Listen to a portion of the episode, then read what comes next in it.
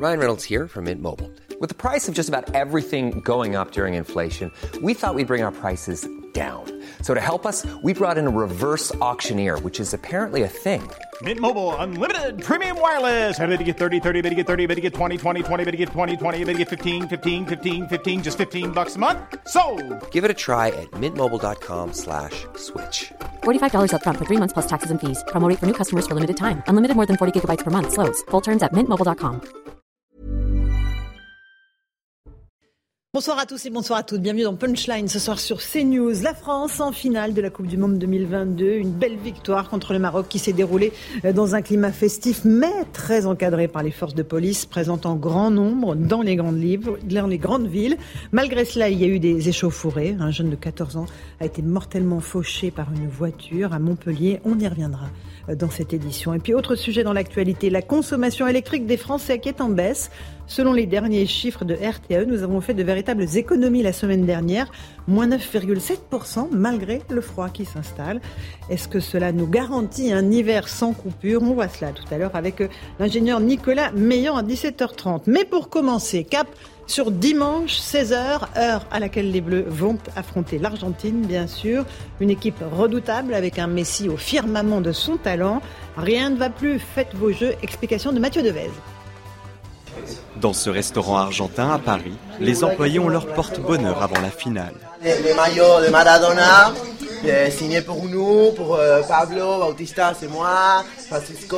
Si Diego Maradona a déjà remporté une Coupe du Monde, ce n'est pas le cas de Lionel Messi. La star de l'équipe jouera son dernier match d'un mondial face à la France. Ça sera très euh, touchant et très émotif euh, qu'on on puisse gagner et puis aussi avec les meilleurs euh, joueurs du monde, que c'est Messi. Toute la- l'Argentine euh, veut que, que Messi ait gagné la Coupe. Les Français sont prévenus, mais pas de quoi inquiéter ses supporters hier soir. On va exploser l'Argentine. Le Maroc, c'est ceux qui nous faisaient le plus peur. Maintenant, l'Argentine, ils font pas peur. Messi, pas Messi, rien à faire. Destruction totale. C'est une affiche de rêve. Messi, Mbappé, la pépite actuelle contre l'ancienne pépite Messi, parce que maintenant il est un peu mort Messi. L'Argentine a une très bonne attaque, mais ça va pas supporter les attaques de Mbappé, Dembélé. Et on a Giroud au milieu. C'est juste impressionnant. La France sera au-dessus. Attention tout de même à ne pas crier victoire trop tôt. Comme les Français, les Argentins ont déjà gagné deux Coupes du Monde. Dimanche, c'est une troisième étoile qu'ils viseront. Voilà, objectif destruction totale. Ça vous avez beaucoup rire, Eric Lolo. Euh, Oui. Bienvenue sur ce plateau. Euh, merci d'être là. Allez, je présente tout le monde comme ça. Jean-Sébastien Ferjou, directeur Bonsoir. du site Atlantico. Eric, vous êtes journaliste et écrivain. On a Eugénie Bastier, journaliste au Figaro. Bonsoir. Bonsoir. Et, et Céline Pina, essayiste. Alors, destruction totale? Euh, oui, alors c'est un bon programme, mais quand on a vu jouer l'Argentine, euh, Oui. ça va pas être une partie de plaisir du tout parce que c'est une équipe qui ressemble beaucoup à l'équipe de France. C'est-à-dire qui subit un peu, qui laisse souvent le ballon à l'adversaire, mais qui est très très réaliste. Et comme euh, on a vu euh, hier contre le, Maroc que notre défense, même si elle n'a pas encaissé de but, c'était pas la, c'était quand même pas une, Étincelant. ça dégageait pas une sérénité totale. Il va falloir être euh, très très euh, prudent parce qu'ils ont une très très bonne attaque et en effet, il y a une sorte de résurrection de, de, de Messi qui a rarement joué aussi bien alors J'aime beaucoup votre jeu de mots. La réjection du Messi, moi j'avoue que là, Et en plus, c'est il fallait la tenter. C'est l'époque. Euh, Jean-Sébastien Ferjou, euh, nous on a un atout, euh, il s'appelle Didier Deschamps. Voilà, c'est un coach extraordinaire et ça, évidemment, ce sera euh, en notre faveur. Oui, il a su construire un esprit d'équipe. Et au-delà de Didier Deschamps, il y a quand même cet esprit euh, d'équipe qui a su s'installer, euh, alors que ça n'a pas toujours été le cas. On se souvient de mondiaux précédents ou même, euh, ou même pour l'Euro.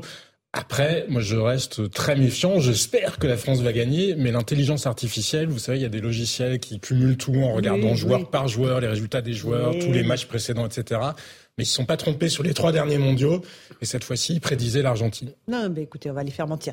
Eugénie Bastier, Mais j'espère on, qu'on on va pas aller sur le terrain des pronostics, peut-être. Hein Euh, moi, n'allons pas trop sur le terrain du football avec moi parce que hier, On mon mari m'a expliqué que c'était sociétal. euh, le hors-jeu.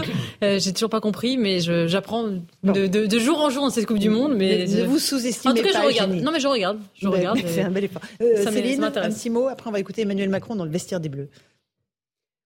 Moi, je suis euh, très basique. J'étais en 98, j'étais très heureuse quand on a gagné euh, la Coupe du Monde. J'aimerais bien qu'on la regagne à nouveau. Et, et j'aime bien euh, l'esprit en fait de Didier Deschamps qui rappelle vraiment énormément l'entraîneur justement de 98. Aimé Jacquet. Voilà, et qui avait su donner en fait un état d'esprit qui était un état d'esprit euh, au bleu qu'on avait envie de partager dans la France. Donc j'aime s'il pouvait faire la même chose, Didier Deschamps, ce serait très sympathique.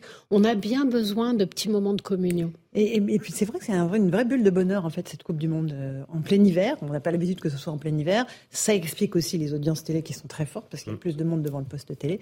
Mais c'est vrai que dans, cet océan de morosité qui nous entoure, ça fait du bien, Eric. C'est une bulle de bonheur d'abord parce que c'est inattendu, parce que personne, euh, enfin vraiment presque personne n'espérait la France euh, en, fi- en finale euh, cette année, et ensuite parce que c'est une histoire très française, c'est-à-dire quand on nous donne complètement perdu, dos au mur, rien ne va plus, il y a une forme d'union nationale qui, qui se dégage, et quand on commence tous à pousser dans le même sens, on voit qu'on n'est pas un pays si nul que ça, et surtout pas une équipe si nulle que ça. Donc c'est vraiment une histoire très française. Alors, je voudrais juste qu'on écoute euh, Emmanuel Macron. On a eu un petit extrait de, du moment où il était dans les vestiaires des Bleus euh, à Doha, au Qatar. Il y a aussi une polémique sur le fait qu'il soit rendu au Qatar, mais c'est autre chose. Mais écoutez les, les mots qu'il a choisis pour s'adresser aux joueurs. Alors revenir, et vous avez gagné. Dimanche, on est là, et vous la gagnez une fois encore, le mec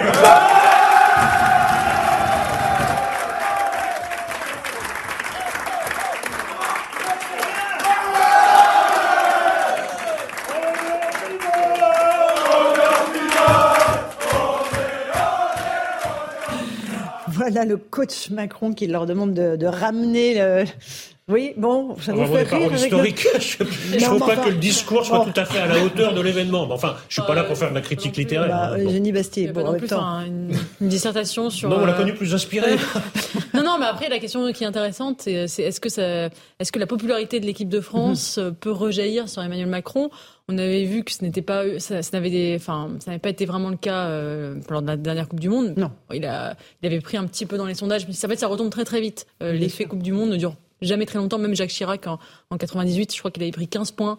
Et ça avait duré trois semaines. Et ensuite. euh, Si on gagne, ça va durer jusqu'au 10 janvier, la présentation de la réforme Voilà, des retraites. c'est pas- Et là, on Non, va revenir Moi, je dirais même le tout de 1er suite. janvier, les factures avec, euh, sans, sans le bouclier. C'est vrai que c'est vrai que une dans un climat extrêmement anxiogène que nous vivons en ce moment, avec les coupures d'électricité, euh, Non, il n'y a pas de coupure. euh. Non, non, mais les coupures, Ah. les coupures dont on parle, l'électricité, évidemment. de. Et les perspectives des coupures d'électricité, la crise de l'énergie, etc., ça donne au président de la République une forme de, voilà, de relâche, de, de, de, de légèreté qui ne peut que saisir au vol. Oui, c'est sûr, parce qu'il n'y a pas beaucoup de sujets sur lesquels il peut se montrer enthousiaste. Euh, Jean-Sébastien Ferjou Allez, euh, vous la ramenez, les mecs Oui, non, mais bon, bref, je sais pas.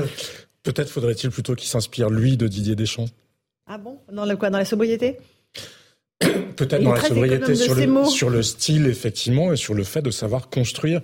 Justement, je vous parlais tout à l'heure d'un esprit d'équipe. Mhm. Mais quand on regarde même la majorité, c'est pas absolument évident que cet esprit-là d'équipe euh, règne. Emmanuel Macron, on le sait, fait tout de manière extrêmement verticale et très centralisée.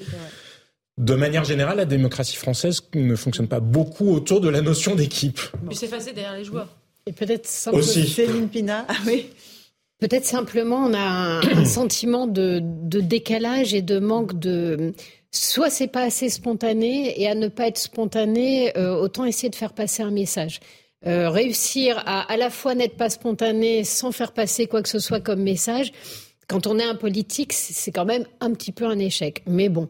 Franchement, c'est pas si grave que ça. Mieux vaut se planter c'est pas là-dessus que sur la question des, re- des retraites. Voilà, euh, Bastier. Emmanuel Macron a dit une chose intelligente, c'est qu'il ne faut pas politiser le, le sport. Oui. C'était Il peut-être pas très fait. vrai, mais en Quelle tout cas, non mais non mais moi j'espère en tout cas qu'on peut. Tout est politique, c'est un slogan qu'on entend partout tout le Non, temps. Tout est politique, ce qu'on mange.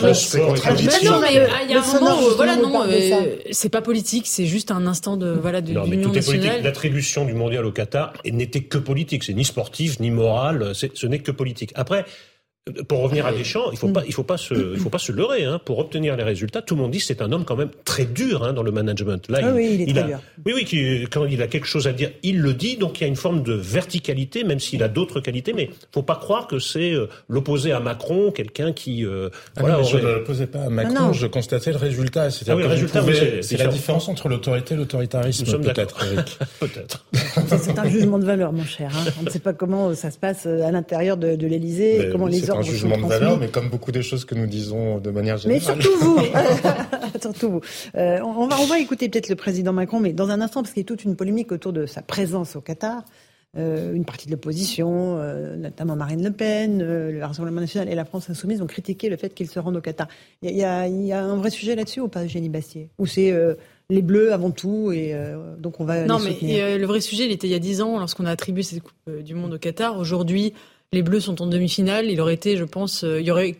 Et les mêmes, les mêmes se seraient indignés s'ils n'y étaient pas allés. Ils auraient dit c'est finale, scandaleux. finale, le président de la République ne soutient pas les on Bleus. est en finale.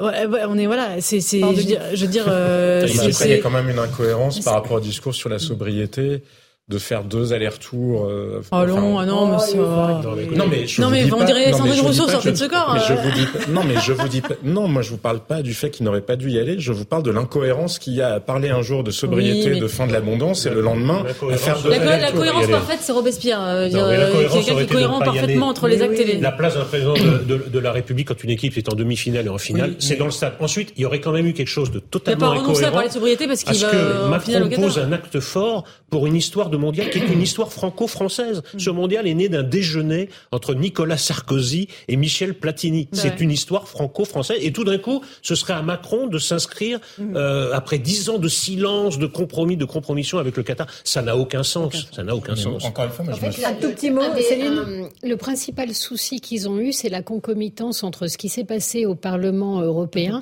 donc la preuve qui a éclaté au visage de tout le monde que le Qatar était dans une politique d'influence dans laquelle il achète de façon très concrète euh, les gens. Les... euh, Donc on est sur Là, une le politique. veut interdire l'accès Voilà. au Qatar. On hein. est sur une politique de corruption. On sait que cette Coupe du Monde n'a pas été attribuée dans des conditions extrêmement claires. Donc effectivement, c'est très gênant pour le président de la République. Pour autant, ne pas être Mm. aux côtés des Bleus, euh, je pense, aurait été comprise par personne. Oui, et surtout Donc on ne peut pas le lui reprocher. Non, en revanche, les liens avec le Qatar, ça on peut les reprocher. Et ça, ça ne s'arrête pas avec la Coupe du Monde. Donc si vraiment il y a des gens qui ont envie de... De mettre le sujet. Voilà, Mais il y a il faut je- Attendez, je- je il a Jean-Sébastien. une continuité entre le fait d'interdire les vols intérieurs et le fait de faire deux allers-retours au Qatar. Moi, je veux bien tout ce que vous voulez, mais il y a quand même une incohérence entre les discours politiques. Mais non, non, Il je suis va pas pas y aller en. Bah si, les vols inter... bah si, Laurence, euh, c'est les- Je ça va pas être l'état de la loi. vous, Les vols, euh. vous pourrez plus euh, faire en avion Paris-Marseille ou quand c'est au-delà de quand il y a un trajet en train. Justement, Il moi, pas y aller en je- train. Sébastien, il n'y a pas le, il y a pas non, le- mais c'est pas ce dont je vous parle. Je vous le parle de la continuité entre un certain nombre de discours qu'on entend et qui sont parfois portés aussi par le gouvernement. Et ça, malgré tout, le discours politique, c'est une continuité. Après, moi, je vous dis pas qu'il ne devait pas soutenir les Bleus. Je vous dis juste qu'il devrait être plus cohérent non, dans la non, totalité. Attendez, on continue le débat dans un instant. Eugénie plus Gardezan massif, Soulki, il est c'est 17h. individuel. Le rappel des titres de l'actualité avec Adrien Spiteri.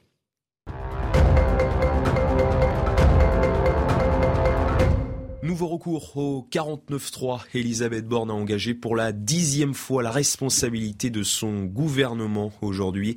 Il permet à la première ministre l'adoption sans vote du projet de budget pour 2023. Les députés de la NUPES ont déposé une nouvelle motion de censure. La Cour de révision annule la condamnation pour viol de Farid El Haïri. Elle avait été prononcée en 2003. La jeune fille qui l'avait accusé en 1998 a reconnu avoir menti, lui a toujours clamé son innocence. Il devient le douzième réhabilité depuis 1945. Le parquet financier d'Athènes ouvre une enquête préliminaire sur Eva Kaili. L'eurodéputée grec est accusée de corruption et blanchiment d'argent. Elle a été arrêtée vendredi à Bruxelles. Un total de 150 000 euros ont été saisis dans son appartement. Eva Kaili clame toujours son innocence. Et puis les infirmières britanniques en grève ce jeudi. Elles sont près de 100 000 à participer à ce mouvement. Il concerne l'Angleterre, le Pays de Galles et l'Irlande du Nord. Ces infirmières réclament des augmentations de salaire face à l'envolée des prix et la crise du système de santé publique. Voilà pour le rappel des titres de l'actualité avec Eugénie Bastier, Jean-Sébastien Ferjot qui n'ont pas arrêté de discuter. Et c'est normal parce qu'ils ont continué le débat. On va juste écouter Emmanuel Macron. Euh, il était à, à Bruxelles cet après-midi pour un sommet européen et il a évoqué sa présence au Qatar. Écoutez-le. Moi, j'assume totalement. J'ai été il y a 4 ans derrière l'équipe de France quand c'était en Russie. Et euh, je suis derrière eux au Qatar, parce que je suis derrière l'équipe de France. Et je pense que, si je puis dire, les Français aussi. Regardez, il y avait beaucoup de débats. Les gens disaient on va pas suivre, on boycotte à la télévision. Les chiffres sont là. On aime notre équipe nationale, on est fiers d'elle, on veut qu'elle gagne, on sera derrière elle jusqu'au bout. Et, ils sont à la hauteur. Donc c'est formidable et on est derrière eux. Voilà, on est derrière les Bleus. ça, c'est du, euh, non, il a ajouté team un, building, comme on il dit. a hein, un argument. Il s'était rendu en Russie.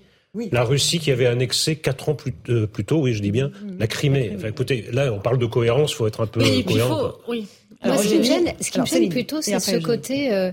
J'assume totalement. Je supporte plus ce mot j'assume. Fais ce que tu as à faire. C'est une le- constante sur le quinquennat. Il a toujours Oui. dit qu'ils viennent me chercher, j'assume.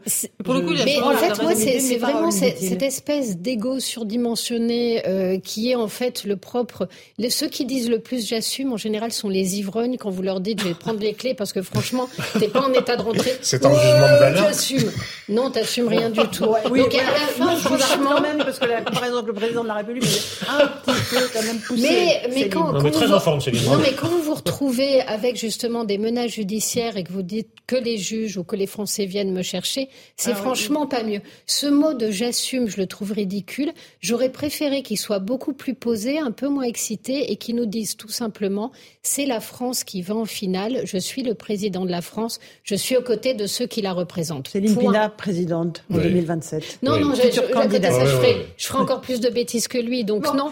C'est bien de Mais, sincèrement, j'attends de lui autre chose qu'une attitude de gamin, de gamin Non, excité. mais bon, voilà. après, il a, il a raison. Sur le coup, je pense qu'il a, il a raison d'assumer. Euh, puis je trouve qu'on a une vision, euh, et vous le disiez sur la Russie, euh, très. Euh, Enfin, faut pas oublier, que- oublier que l'Occident aujourd'hui n'est plus la totalité du monde et que les autres pays nous regardent et ils se disent mais attendez mais c'est quoi ce deux poids deux mesures?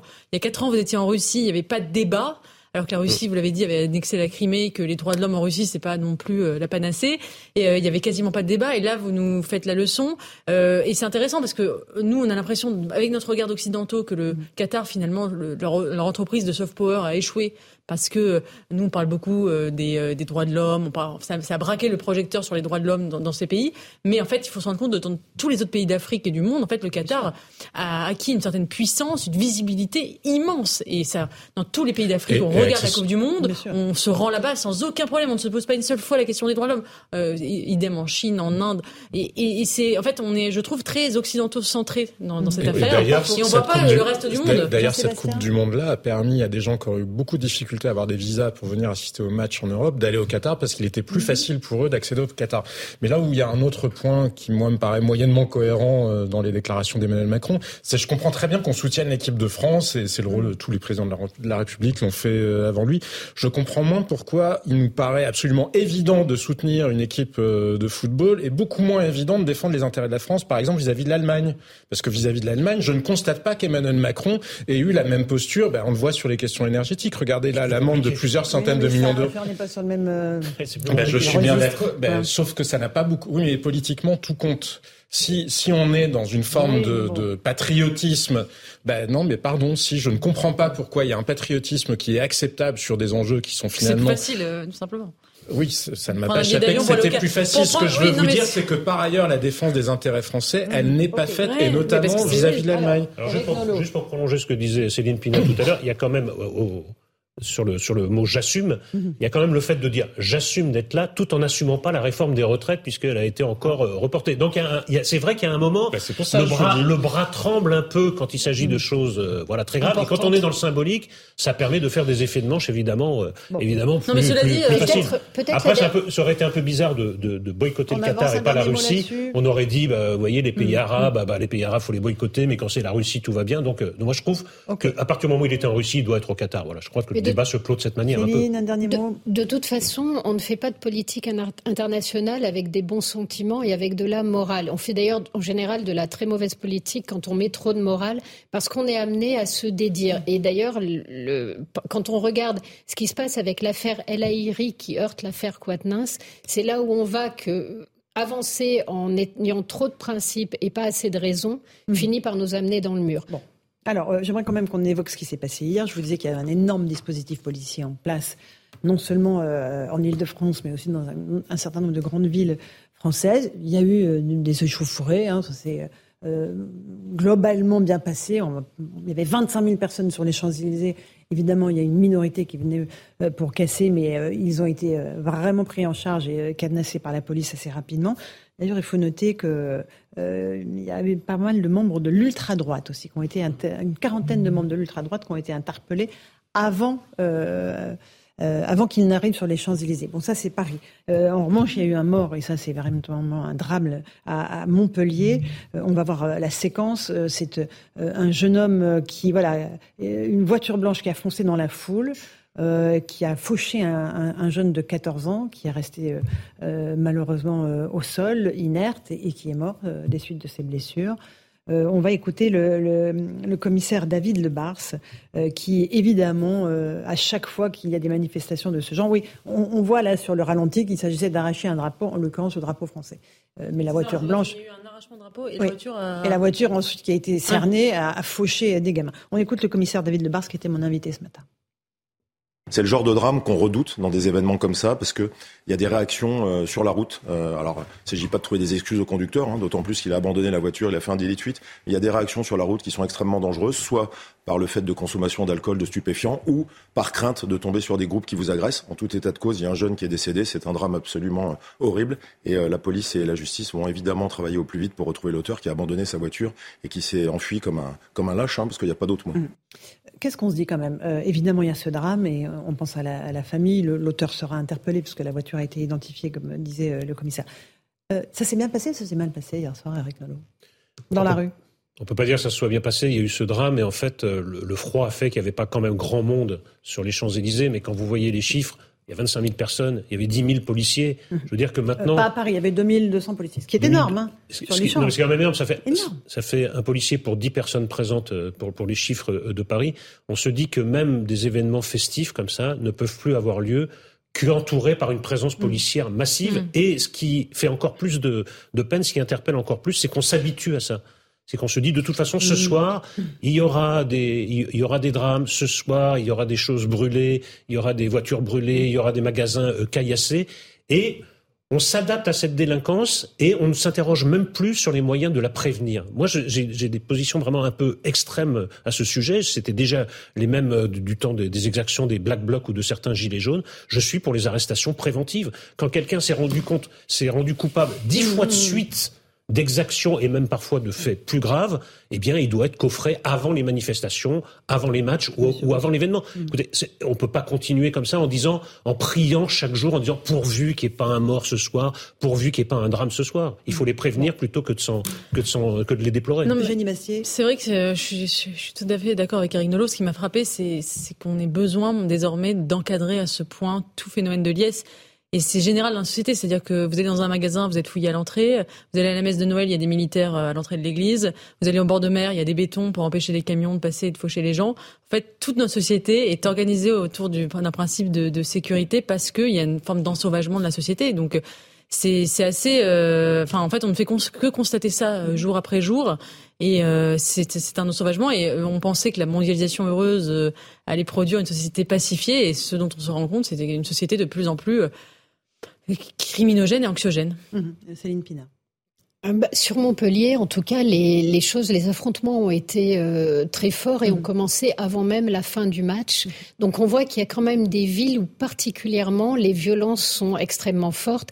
Ce qui euh, fait peur aujourd'hui, c'est qu'il y avait, rappelez-vous, avant ce match, la grande crainte qu'on avait des débordements de, de, de supporters marocains mais des débordements qui en fait affichaient une forme de haine de la France. Il y avait mhm. une grande peur de cela. Et là, on se rend compte que l'ultra-droite s'est mobilisée, anticipant cela, pour aller finalement se battre euh, sur les places les plus emblématiques de certaines grandes villes. Mhm. Et on se dit franchement, ce qui nous attend, si les choses mhm. continuent comme ça, est, vraiment inquiétant. Bien sûr, bien sûr. Euh, à, Lyon aussi, euh, il y avait des groupes d'ultra-droite qui ont été particulièrement actifs. Jean-Sébastien Ferjou sur ces violences en marge des manifestations de joie Il y a deux choses qui se cumulent. Il y a la violence il y a toujours une part de violence dans chaque société. Le football ou les événements sportifs de manière générale, enfin, ils n'en sont pas responsables en soi. C'est l'occasion où cette violence-là euh, s'exprime. On l'a vu pendant longtemps avec les hooligans. Et puis après, il y a quelque chose de plus spécifique et de plus contemporain probablement, et qui a à voir avec ce que soulignait Céline Pina, une logique identitaire et de guerre identitaire. Et on voit bien qu'il y a deux camps et que finalement, euh, un identité, enfin, l'une identité, enfin, s'enfermer dans l'identité n'est pas plus défendable dans un cas que dans l'autre. Et les deux s'alimentent Après, quand on regarde au niveau de la société tout entière, justement, on, les projecteurs sont braqués là-dessus. Et il y a des Mhm. drames, et c'est ce que vous, euh, c'est ce que vous soulignez. Je ne sais pas si on peut en tirer les conclusions politiques apocalyptiques que certains, euh, que Oui. certains en ont tiré. Moi, j'en tire une conclusion, en tout cas, peut-être pas apocalyptique, mais extrêmement préoccupante de mon point de vue. C'est qu'on voit, à l'occasion de cette Coupe du Monde, un basculement du football qui était autrefois entendu comme l'affrontement symbolique entre deux pays et qui est maintenant le cadre d'un conflit de religion. Vous avez un joueur marocain qui a dédié la victoire contre le Portugal à l'ensemble des pays musulmans et vous avez une partie de l'extrême droite qui veut faire de Giroud un symbole de la chrétienté. On sait qu'il a des convictions évangélistes, euh, chrétiennes, et euh, c'est mis, euh, il, est mis en opposition avec Benzema qui lui est de confession musulmane. C'est une petite musique qui est en train de monter, les musulmans d'un côté, Mhm. les chrétiens de l'autre. Je rappelle qu'ils sont tous français, que quand on enfile un, un maillot bleu, c'est le symbole de ce qui unit les joueurs et de pas ce qui les divise. Il y a quelque chose qui les unit, Ouais. qui est beaucoup plus fort que ce qui les divise. Et je sens monter cette petite musique de la part des deux extrémismes. Si on Je met pas pas le haut là ça. tout de suite, on va avoir de sacrées mauvaises surprises. Pourquoi vous n'êtes pas d'accord Non, moi je suis pas d'accord parce que j'ai lu un papier dans le Parisien effectivement qui dit qui dit que Giroud est devenu une, éco- une icône de l'extrême droite. À son Or- corps défendant. À son à corps défendant, non, mais à son hein, corps défendant, mais je, je trouve que c'est une interprétation euh, des faits. Enfin, c'est-à-dire que maintenant admirer Giroud, euh, c'est forcément faut Non, voir, non, non. on voit derrière l'admiration d'un homme blanc euh, chrétien. J'admire infiniment Giroud, mais, mais- il y a des discours d'extrême droite qui font vous les avez vus, référence à la chrétienté. En fait, sur les réseaux sociaux. Voilà, non, mais vous allez je ça fait florès. c'est- ça explosé. Terminé, Je trouve que c'est de dire ça justement qui alimente, de dire euh, aimer Giroud, c'est d'extrême droite. Non, euh, pas on du fait un tout, icône. pas du si, tout, et moi c'est cette petite musique là qui me dérange, c'est de faire de Giroud. Moi, c'est mon idole, Giroud. Bah oui, mais euh, et je pense qu'il faut effectivement, euh, enfin, voir derrière l'admiration que certains portent à Giroud parce que peut-être qu'ils s'identifient à lui davantage qu'à Benzema, une forme de d'identitarisme d'extrême droite. Parce Je- qu'il l'exprime. Mais après, il y a une Bon. difficulté Alors, politique. Que- attendez, vous avez la parole. s'est- ça s'est passé sur les réseaux sociaux. Euh, et effectivement, c'est au moment où il y a eu le, le, le but de Giroud a été mis en avant par toutes les, les lignes d'extrême droite, on va dire, en oubliant le premier but euh, qui était De le- oui. voilà. Mm. Et en fait, ça, ça a été remarqué. Quand ça a été remarqué, les explications qui ont été données n'étaient pas forcément agréables à entendre. Donc, euh, on est sur des comptes qui Bon. sont très particuliers, Oui, bien sûr. Mais euh, il y a eu cette petite musique sur Twitter, en Mais tout cas. il y, a- il y a une difficulté politique un peu plus large qui est presque intellectuelle. Euh, Malika Sorel, vous savez, l'essayiste qui a longtemps fait partie du Haut Conseil à l'intégration, Oui. qui était conseillère de Dominique de Villepin, explique très bien comment pour les musulmans, souvent, ou en tout cas dans l'islam, la culture et la religion se superposent. Pour nous, ce sont deux choses extrêmement différentes, mais de la même manière que la laïcité est un concept qui est finalement éminemment chrétien parce qu'il a été pensé dans un contexte intellectuel chrétien et dans une histoire qui était particulière, qui était celle de l'Occident. Et la réalité, c'est que précisément, ça nous plaît ou ça nous déplaît, il y a des populations qui vivent avec un autre substrat civilisationnel en tête et pas de manière agressive en soi. Certains le portent sur un conflit très identitaire et agressif avec la haine de la France qui est parfois exprimée.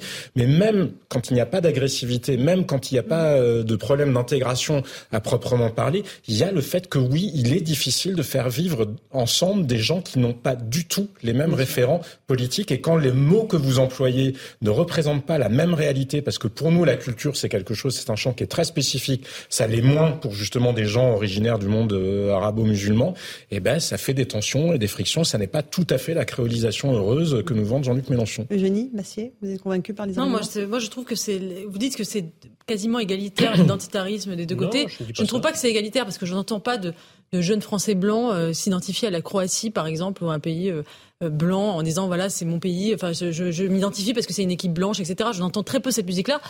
Il y a un petit groupe minoritaire, mais par contre, j'entends beaucoup de, de la part de jeunes Français issus de l'immigration dire le Maroc, vive le Maroc, etc. euh, d'être, euh, de s'identifier à cette équipe. Donc Je je, ne trouve que c'est un peu déséquilibré. Je dis que Euh, c'est une petite et de même, je trouve je- je- beaucoup de jeunes Français euh, entre guillemets de souche, ça veut pas dire grand chose, mais s'identifient, enfin disent, euh, admirent éperdument Mbappé. Je ne suis pas sûre que beaucoup de Français issus d'immigration euh, euh, vouent une, une, une adoration sans borne à, à Giroud. Je pense qu'il y a, que- y a que- le déséquilibre est plus dans un que dans l'autre. tout à l'heure euh, dans, les, dans les sons qu'on entendait, Eugénie.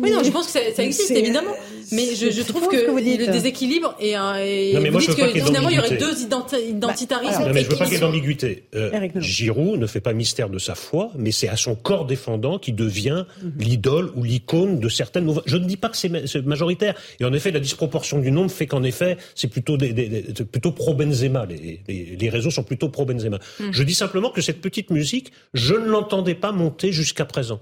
Même quand l'équipe de France, euh, c'était pas le cas en 98, évidemment. C'était plutôt le message inverse, euh, black blanc beurre, etc. Mhm. Ce n'était pas le cas il y a quatre ans. Il y a quelque chose qui monte et qui traduit une crispation de la société française, un, un antagonisme qui prend une nouvelle formule, qui passe du nationalisme à la religion. Moi, je ne trouve pas que ça soit un signe positif. Céline Pina. En fait, il y a une vraie disproportion entre les identitaires, tout simplement parce qu'il y a une identité qui est cultivée. Il y a aujourd'hui, chez les jeunes arabo-musulmans, et toutes les statistiques le montrent, le travail des islamistes s'est réveillé payant. La réislamisation a marché. C'est une radicalité qui est extrêmement forte et qui va toucher, en tout cas inspirer jusqu'à 75% des personnes interrogées. Donc l'affluence radicale est extrêmement forte. Ça n'est pas le cas chez les identitaires blancs, pourrait-on dire, chez qui finalement l'influence est extrêmement réduite. Il n'empêche qu'à la fin, les plus cinglés restent quand même en petit nombre. Et s'ils choisissent de mettre en scène en fait leur combat apocalyptique au milieu de nos rues, ça va être problématique. C'est très intéressant. Oui, Justement, quand même quelque chose. Je vous parlais tout à l'heure, je comparais le fait qu'il était admis socialement d'être patriote dans le cadre d'une équipe de foot, et finalement pas spécialement en termes de souveraineté énergétique. économique ou autre. Mais il y a quand même une continuité. Je reviens, c'est pas un petit vélo, c'est pas une obsession, c'est que vous voyez bien qu'une des raisons pour lesquelles d'autres se projettent dans des identités alternatives, c'est parce que la France n'a pas grand-chose à offrir. Et ce défaut de confiance en nous, parce que nous ne sommes pas capables de dire qui nous sommes, et parfois d'assumer que ça a du sens de défendre l'intérêt national, c'est aussi ce qui alimente justement le vide identitaire qu'on constate euh, par ailleurs et qui fait qu'il y a des gens qui préfèrent s'assimiler à des identités qui, elles, y vont franco et qui sont plus assumées. Pour revenir sur la présence de groupes extrémistes, dans les, euh, notamment à Lyon, euh, on va écouter à nouveau le commissaire Lebars, qui était mon invité ce matin, qui il y avait à la fois de l'ultra-droite, mais il y avait aussi de l'ultra-gauche. Écoutez-le. Ça a été extrêmement difficile à Lyon. Il y a eu un phénomène de groupe identitaire qui a été euh, d'ailleurs euh, contenu, mhm. et puis un phénomène de groupe violent, groupe Paris, des voyous euh, qu'on appelle pilleurs, hein, parce qu'il n'y a pas d'autre mot, qui s'en sont pris aux forces de l'ordre, et une présence remarquée et remarquable de l'extrême gauche à travers certains comportements de groupe aussi, des street medics, des leaders qui ont essayé aussi de se greffer là-dessus. Donc Lyon, par exemple, a été une ville extrêmement compliquée hier soir, et le dispositif policier avec une grande mobilité a aussi permis de contenir à peu près le plus gros des exactions, mais c'était limite. Voilà, Eric Nolot avec les deux extrêmes présents. Bah oui, bah, en plus, euh, ce, ce, ce, genre d'extrémisme... pour se... se... livrer bataille, quoi, vraiment. Absolument, et puis se nourrit de tout événement qui euh, va euh, leur permettre de, de, commettre leurs exactions ou de s'affronter à, à l'abri du, du, du, plus grand nombre. Enfin, écoutez, c'est, c'est, ça vient pas comme une surprise, c'est, la continuité de ce qu'on a vu dans la rue depuis plusieurs années, c'est la continuité d'une situation politique et idéologique qui devient de plus en plus tendue, et, et, en plus, les gens ont tendance à régler quand même par le coup de poing ou, ou pire mmh. leur, leur conflit idéologique parce que ça passe plus par le, ça passe plus par le débat, ça passe plus par le vote, ça passe par l'affrontement direct. Bien sûr, bien sûr. Eugénie, un dernier mot là-dessus. Je crois que c'est en effet, il euh, faut pas du tout nier qu'il y a une partie de l'extrême droite euh, minoritaire qui se soit qui se soit mobilisée hier soir, et je pense que c'est effectivement inquiétant parce que Gilles Kepel le disait déjà dans son livre 93, euh, et il disait que finalement les deux se nourriraient mutuellement, c'est-à-dire que plus il y aurait des islamistes et et de la radicalisation euh, du côté euh, des gens issus de l'immigration, plus il y en aurait du côté euh, d'extrême droite, etc. Et, les deux groupes se, se, nourrissent mutuellement. Et effectivement, on peut s'inquiéter à l'avenir. Si, si ça n'est pas réglé politiquement, cette question se réglera dans la rue. Je pense que les deux, effectivement, que les deux se nourrissent, oui, c'est évident. Mais la réalité, c'est qu'ils se nourrissent surtout euh, de l'incompétence d'un pouvoir qui n'arrive pas, et d'une offre politique en général, pas simplement d'un gouvernement, mais d'une offre politique en général qui n'arrive pas à nous projeter vers l'avenir. Donc on n'a plus que nos vieilles rancœurs et nos peurs à, brasser, et c'est un vrai problème. Donc la question de l'offre politique, j'allais dire euh, normale, est clairement posée. Et si nos hommes politiques étaient plus à la hauteur, qu'ils soient gouvernants ou dans l'opposition, on n'aurait pas aussi cette mm. montée des extrêmes. Et si on faisait moins de, de cette espèce de logique permanente du cordon sanitaire, alors je veux bien du cordon sanitaire face à un vrai risque fasciste de subversion, de renversement de l'état de droit, enfin vous voyez bien qu'on en a eu une conception extrêmement extensive. Quand on interdit les débats à l'Assemblée nationale ou qu'on considère que par nature certains propos, je ne dis pas qu'ils sont recommandables ni qu'on est obligé de les partager, mm. je vous dis juste qu'il vaut mieux que les débats aient lieu et que ça s'exprime par les mots plutôt que dans la violence dans la rue. Et je pense qu'on a tellement criminalisé certains discours, alors dont certains effectivement pouvaient véritablement relever de l'incitation à la haine raciale, mais dont d'autres étaient simplement l'expression d'inquiétude, encore une fois, qu'on n'est pas obligé de partager, mais qu'on n'est pas non plus euh, obligé de criminaliser, parce que ça, ça tue la démocratie. Et quand on tue la démocratie sur le champ institutionnel, eh ben la violence qui n'est plus canalisée par la politique, eh ben on la retrouve mécaniquement dans la rue. enfin, la, la réponse devrait être quand même policière. On voit bien que la Bah, réponse l'est. policière, oui, mais elle n'est pas elle n'est pas à la hauteur parce que qui on essaie. Oui, non, mais bien sûr, c'est pas, c'est pas, pas du tout à la hauteur. incompatible. Oui, mais quand même. Je, je, je pense qu'on devrait être beaucoup plus sévère. Je parle pas du maintien de l'ordre, mais je parle des, je, je parle des, Judiciaire. oui, Non, judiciaire. judiciaire Hmm. vis-à-vis des activistes. Il faut les mettre hors d'état de nuire. Il n'est pas concevable, il n'est pas acceptable que quelques centaines de personnes prennent en otage les plus grandes villes françaises, de Paris à Lyon, à Montpellier. C'est pas, c'est pas possible. Il y a des zones, on a le droit de Hmm. D'ailleurs, à Paris, célébrer. le chef du groupe euh, ultra, d'ultra-droite Les Oeuvres a été interpellé. Il fait partie des personnes Ben, interpellées. voilà, mais, mais il faut que les sanctions soient à la hauteur. On a l'impression que c'est juste un chahut, mais c'est pas vrai. Ce sont des voyous et parfois ce sont des criminels. Interpellés avant même d'arriver sur les Champs-Élysées. Bah, c'est vraiment du préventif. Ben, c'est ce ce que vous, ce que demandez. C'est ce que fait. j'appelle de mes vœux. C'est ce que vous demandez. ouais. C'est quand même curieux, c'est qu'on sait que le chef de l'ultra-droite a été interpellé, on a son nom, etc. En revanche, l'ultra-gauche, euh, on n'a jamais mais de nom, on a à croire que finalement il n'existe pas. Or, la réalité, c'est que ceux qui ont le plus pourri ces derniers temps un certain nombre de défilés ou de manifestations, ça a été l'ultra-gauche. Donc il y a un véritable aussi euh, deux poids, deux mesures qu'il f- qu'il faut cesser parce que l'ultra-gauche n'est pas moins dangereuse que l'ultra-droite. Mm. Elle est plus nombreuse, elle est plus déterminée, euh, elle- et comme elle est plus acceptée, finalement, elle fait plus de dégâts. Mais les, euh, les policiers, notamment les renseignements, euh, ont mis des alertes très précises sur certains groupes d'ultra-droite qui euh, auraient euh, des velléités terroristes aussi. Donc, C'est très euh, bien voilà, qu'il l'ait fait, Il y a. Il y a pas de- évidemment euh, une, une réalité de terrain. Eugénie Bastier? Non, non, je pense que c'est une réalité euh, indéniable. Je comprends pas d'ailleurs. euh, je pense que ces groupes d'ultra droite, euh, finalement, euh, enfin, leur action est absolument, même même de leur point, de vue, leurs propres objectifs, c'est complètement contre-productif puisque il euh, finalement il, euh, il il une sorte de peur de l'ultra droite qui, qui ralentit précisément. leurs objectifs qui, qui j'imagine sont de stopper l'immigration. Enfin, je trouve que c'est absolument euh, Mais parce que c'est la des, imbéciles euh, finis C'est la quoi. même stratégie que le terrorisme, finalement, créer Ouais. des situations Oui. tellement De horribles que oui, chacun de tension, est censé ouais. choisir Ils son camp. la guerre civile, en fait, Finalement, mais par défaut. Et donc, c'est pas totalement, euh, enfin, c'est toujours la- c'est une stratégie qui est évidemment pas celle de, de démocrate, Ouais. mais qui a sa rationalité à elle. Après, il y a une différence probablement aussi sur le traitement de l'ultra-droite et de de l'ultra-gauche. Mhm. C'est que l'extrême droite ou l'ultra-droite ou les mouvements euh, Oui, oui. tentation insurrectionnelle ont toujours été extrêmement surveillés à droite. Et pour en avoir parlé avec des gens, quand vous euh, voyez des repentis, par exemple, qui Mm. dans leur jeunesse ont pu faire partie de ces groupes-là, très clairement, quand ils se réunissent à quatre, il y a deux policiers euh, ou deux membres des RG qui sont présents. Je suis pas certain qu'il y ait le même degré d'infiltration, justement, vis-à-vis de l'extrême droite, de l'extrême gauche, pardon, pour la raison qu'évoquait Céline Pina, parce qu'on a eu tendance à minimiser cette menace-là. Il s'agit pas de dire que, elle est, que, bref, que l'une est pire que l'autre, simplement qu'on n'a peut-être pas tout à fait géré de la même manière. Ouais, Moi, je crois que Un dernier mot, les, agendas des extrêmes se rejoignent. Il faut, ils veulent que chacun soit obligé de choisir un camp. Mm. Donc, créons des situations de, de crise, provoquons des drames, provoquons un grand émoi dans l'opinion. Et là, les, les, les gens qui hésitent encore à s'engager s'engageront d'un côté ou de l'autre. C'est ça leur agenda, en fait. C'est- Je sais pas si, je sais pas si ça marche tant que ça, mais en tout cas, c'est leur but, c'est leur espoir. Allez, une petite pause. On se retrouve dans un instant dans Punchline sur CNews. On continuera nos débats. On parlera de l'énergie. On a fait énormément d'économies d'énergie la semaine dernière et pourtant il fait très froid.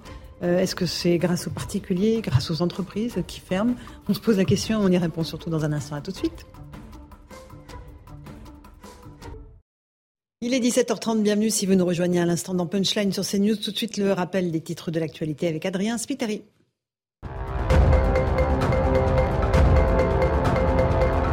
Les violences conjugales en hausse en France, les services de police et de gendarmerie ont recensé 208 000 victimes en 2021, soit une augmentation de 21% en un an. 87% des victimes sont des femmes. Depuis 2016, le nombre d'enregistrements de faits a pratiquement doublé. La fin de l'impression systématique du ticket de caisse repoussée au 1er avril. Elle était initialement prévue en France à partir du 1er janvier 2023, une mesure issue de la loi anti-gaspillage. Les clients pourront toutefois en faire la demande auprès des commerçants. Et puis la Banque Centrale Européenne déterminée à poursuivre ses hausses de taux, objectif combattre une inflation toujours toujours très élevée. Elle devrait atteindre les 6,3% l'an prochain contre 5,5% prévu auparavant. En 2023, la Banque centrale prévoit une croissance du PIB de 0,5% en zone euro. Merci beaucoup Adrien Spiteri pour ce rappel des titres de l'actualité. On est toujours avec Eric Nolot, avec Jean-Sébastien Ferjou, Eugénie Bastier, Céline Pina et on accueille donc Nicolas Meillon, bonsoir, ingénieur et expert en énergie. Alors justement, est-ce que nous sommes de très bons élèves en France? Euh, D'ailleurs, c'est très drôle parce que euh, RTE a, regardé le pic de consommation électrique euh, lors de, du match d'hier et donc il y, a eu un gros pic à la fin du match. Les gens se sont remis à bouger, à, à s'activer dans leur maison à la fin du match. Mais globalement, sur toute la semaine dernière, on a fait des économies d'énergie est-ce que c'est une bonne nouvelle ou pas? Est-ce que ça va nous permettre de passer l'hiver sans encombre? D'abord, les explications de Maxime Lavandier et ensuite l'avis de l'expert. Malgré le froid, les Français consomment moins de gaz et d'électricité. Selon les dernières données de RTE publiées mardi soir, la consommation d'électricité a baissé de 9,7% par rapport aux années précédentes. Pour la consommation de gaz, c'est une baisse de 10,5% qui est constatée depuis le 1er août. Cette baisse concerne également tous les secteurs, industriels, tertiaires et résidentiels, preuve que les efforts de sobriété demandés par le gouvernement sont appliqués par tous. Des efforts appréciés et salués par la Première ministre Elisabeth Borne sur son compte Twitter. Notre consommation d'électricité a baissé de 9,7% la semaine dernière. Pour le secteur tertiaire et les ménages, la baisse est de 8,5% par rapport à 2021. Cette accélération, nous la devons à la mobilisation collective. Alors maintenons nos efforts, chaque geste compte. Alors que la France a passé son premier pic de consommation de l'hiver lundi sans accroc, l'optimisme d'un hiver sans perturbation semble de mise. Voilà donc pour euh, ces explications de Maxime Lamandier. Euh, Nicolas Meillan, c'est dû aux efforts des particuliers ou au fait que les entreprises ferment? Bah, C'est un peu dû euh, aux deux, bien évidemment, quand on a la consommation d'électricité. En gros, c'est un tiers, un tiers, un tiers. Un tiers les ménages, un tiers le tertiaire et un tiers l'industrie. L'industrie, c'est elle qui, depuis début octobre, supportait la majorité de, de l'effort, de la baisse, avec quand même au niveau européen 30% de baisse de la consommation de gaz. Donc ça, c'est pas juste des gens qui ont trouvé la, la méthode magique pour consommer moins de gaz, c'est juste euh, soit des usines qui ferment, soit ce qui se passe beaucoup, mais dont personne ne parle, c'est qu'en fait on passe d'un four qui utilise du gaz à un four qui utilise du fuel. D'accord. Donc les entreprises qui continuent de fonctionner, c'est parce qu'elles utilisent du fuel plutôt que du gaz, ce qui n'est pas très bon pour l'environnement. Si on va sur les ménages, en fait, il n'y avait pas eu beaucoup d'efforts des ménages jusque début décembre parce qu'en fait, il faisait pas très froid. Mhm. Et là, effectivement, quand il s'est mis à faire très froid, on est sous les, sous les moyens saisonnières les gens se chauffent moins. Est-ce que c'est parce qu'ils font ça pour faire plaisir au gouvernement? Est-ce que c'est aussi parce que ça coûte très cher et qu'ils sont obligés de baisser le numéro chauffage? À la fin de l'histoire, on a une baisse de 10%. De toute façon, on le savait. C'est hein. possible quand même. Ben, c'est possible, mais c'est pour ça qu'on appelle euh, la mm. sobriété, ça peut être aussi de l'austérité, de la décroissance, c'est la même chose. C'est quelque chose qui baisse, c'est mm. possible, euh, et pour l'instant, on a toujours du courant sur le plateau. Mais, mais, jusqu'où il faut descendre pour qu'on soit sauvé, qu'il n'y ait pas de coupure cet été? C'est quoi le pourcentage optimal? Cet hiver, cet hiver. Non, alors cet hiver, pour l'instant... Cet hiver. a priori, on a quand même EDF. Alors RTE avait été très pessimiste, et puis finalement, on va arriver avec cinq créateurs de plus début janvier que ce qui était prévu. Et une fois de plus, si on a une vague de froid comparable à ce qu'on a eu en 2012, hein, si on a un hiver comme l'an dernier, on est monté à 88 gigawatts, ça va bien se passer. Euh, si c'est comme en 2012, on est monté à 102 gigawatts, là, ça va être beaucoup plus compliqué. Euh, néanmoins, je regardais un petit peu les chiffres de l'Allemagne. L'Allemagne produit en ce moment, parce que je sais que maintenant on connaît tous les gigawatts, l'Allemagne est à 50 gigawatts d'énergie fossile, donc gaz, lignite, ce qui est le pire, mmh. et charbon. Nous, on est à 40 gigawatts de nucléaire. Donc, grâce aux Allemands, pour l'instant, euh, on a toujours du courant. On a un petit peu de ah. particules en plus. Ça, ça fait quand même 10 ans qu'on est dans les particules. Mais ça fait partie des à côté. Les Allemands, vos amis, euh, Jean-Sébastien Ferjou, que, vous avez accusé de nous avoir entraînés dans le gouffre énergétique dans lequel nous sommes. La transition énergétique allemande, oui, est parfaitement ratée. Ils en ont exporté les conséquences au reste de l'Europe. Et regardez la stratégie allemande. Mais les Allemands, je vous le rejoins, moi je fais pas de mauvais procès aux Allemands. Je constatais tout à l'heure que la France ne défend pas ses intérêts, ce qui n'est pas la même chose. Quand les Allemands, justement, ont voulu changer la réglementation sur le nucléaire et en se débrouillant pour qu'à quelques pouillèmes près, euh, ça contraigne les centrales françaises à beaucoup plus d'investissements, voilà, eux, ils jouent très intelligemment leur jeu. Ils ne voulaient plus de nucléaire. Ils voulaient surtout pas qu'il y ait à côté d'eux une économie qui aurait eu une une économie, enfin une énergie, pardon, euh, peu chère et extrêmement compétitive. Donc oui, ils ont joué intelligemment leur stratégie. Le sujet n'est pas que eux l'aient fait. Le sujet est que ce se soit fait dans l'indifférence des élites françaises. Et même quand on leur disait, et même quand ça leur était souligné, elles faisaient tout pour ne pas l'entendre en se concentrant sur je sais pas quel accord électoral du moment. Mhm. Oui, le, vrai sujet, c'est, c'est qu'en fait, les Allemands défendent très très bien leurs intérêts, y compris à Bruxelles, et que les Français défendent très très mal leurs intérêts, y compris à Bruxelles. Regardez par exemple sur le marché européen de l'électricité.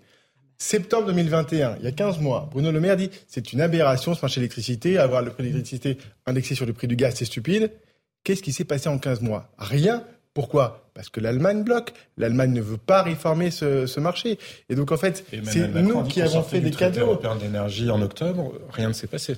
En fait, nous leur avons fait des cadeaux. Ils nous ont mis le couteau sous la gorge, mhm. mais on a trop souvent cédé. On, va écouter Emmanuel Macron parce qu'il était justement à Bruxelles pour parler notamment d'énergie. Euh, écoutons-le euh, s'exprimer euh, notamment sur le fait qu'il faut qu'il y ait une baisse des prix, qu'on protège les prix permettre euh, de continuer euh, et d'aller plus vite sur euh, justement le meilleur encadrement des prix.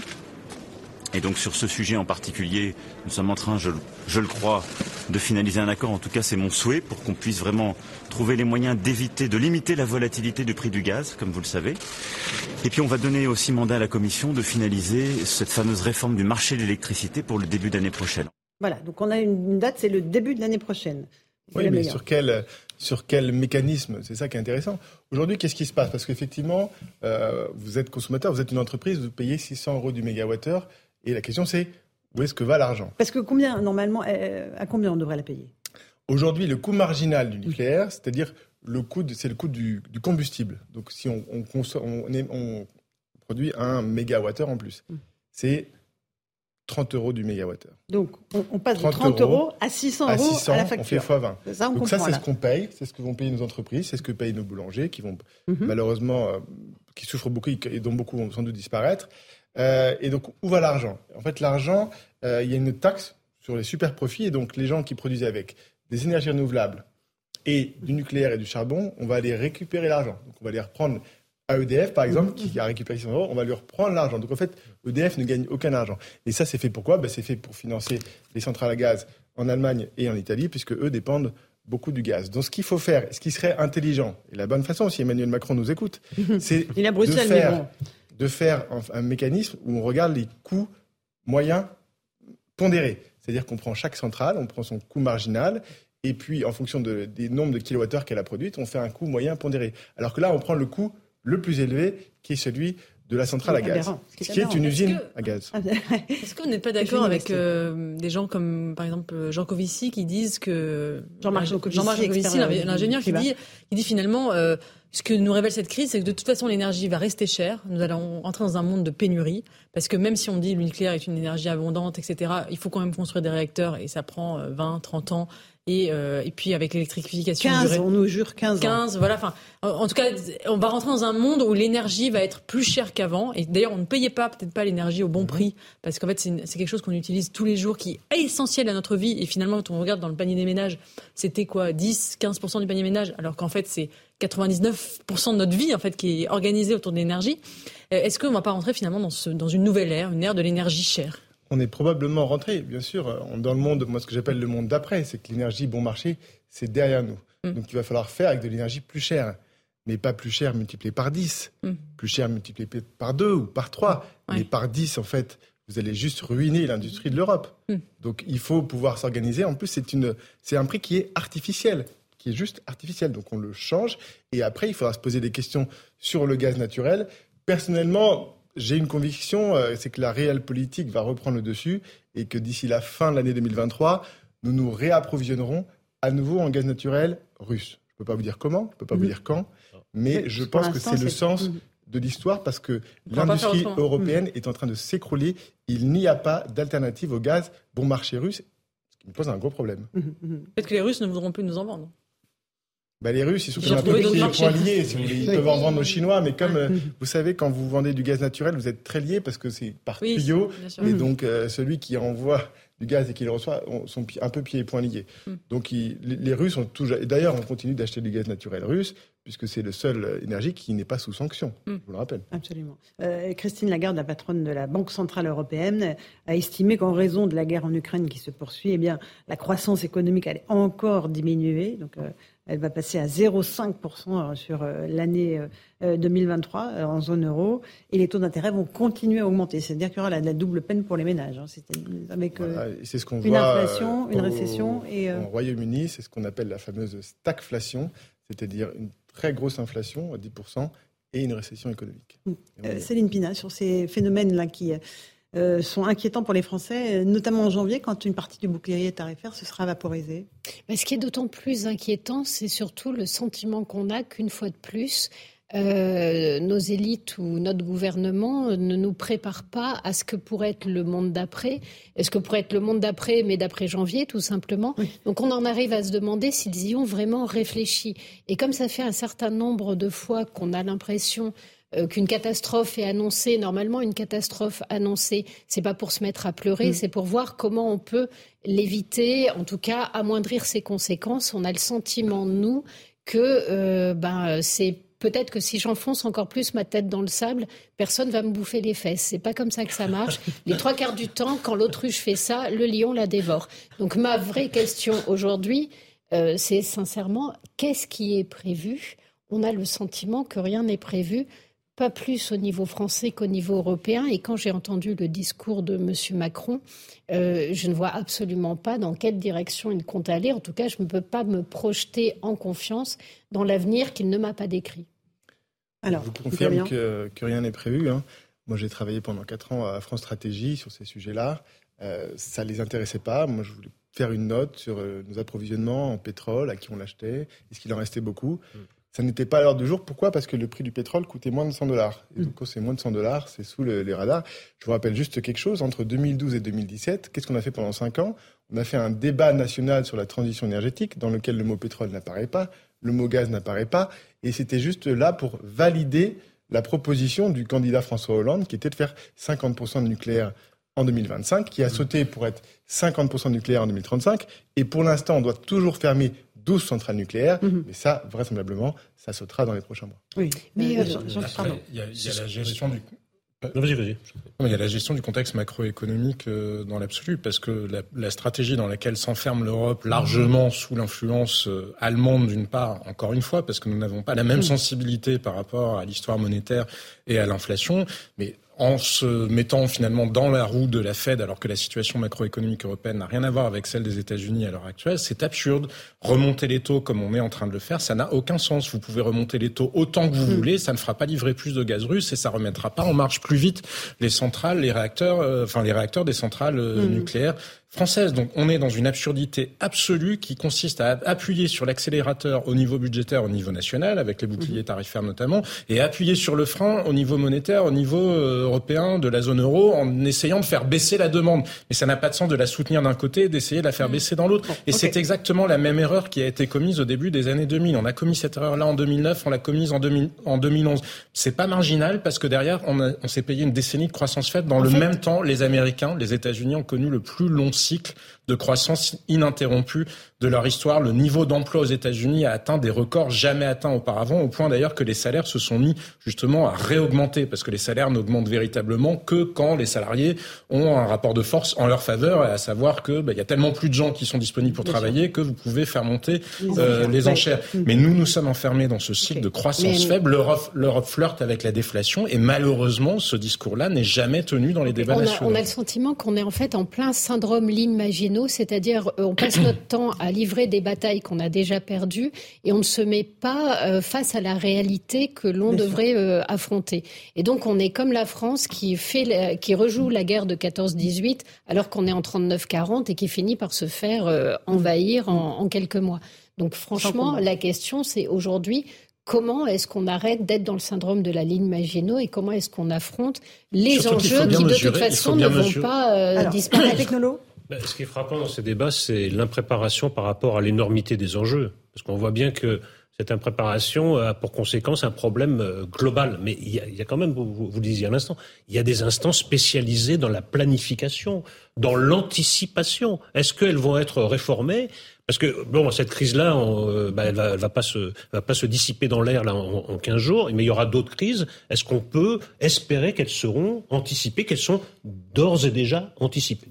Il y avait des instances. Ah. Il y avait le commissariat au plan. Il a, été, il a été supprimé à la fin des années 90 parce que faire de la planification, c'est toutes, le, toutes, les entreprises le font à 3 ans, à 5 ans, à 10 ans. Mais pour un État, c'est insupportable de faire de la planification. C'est Hmm. trop communiste. Mais Donc M. on l'a Bayrou supprimé. s'occupe bien de ça, France non Stratégie, ça reste un, un organisme de prospective, mais ça n'a plus rien à voir avec le commissariat Enfin, au c'est plan. pas, c'est pas uniquement lié à la planification, parce qu'à vrai dire, on en a fait. Ce que vous disiez, on s'est donné des, François ob- Bayrou, on il bien des- ça. on s'est des objets. Il est euh, comme. est François Bayrou, il, fait des, il fait des notes sur la ratatouille et sur euh, la balance commerciale de la ratatouille. euh, Non, mais en plus, il faut pas, il faut pas être dans la pensée Là, magique sur la planification. c'est la machine à battre, là. Non, mais si on planifie des trucs absurdes, ben, il se produit des trucs absurdes. Ce qu'on a planifié, l'Europe, elle a eu un plan en matière énergétique. On a eu un plan en matière de transition énergétique. Simplement, il était absurde et il n'était pas soutenable. Donc, c'est pas en soi le fait de, de planifier, c'est le fait de prendre des décisions qui relèvent plus de la morale ou du, de calculs électoraux que de décisions qui sont construites sur un rationnel scientifique. Parce que regardez ce qui va nous arriver en Europe. Là, quand BASF, BASF, c'est la plus grosse entreprise de chimie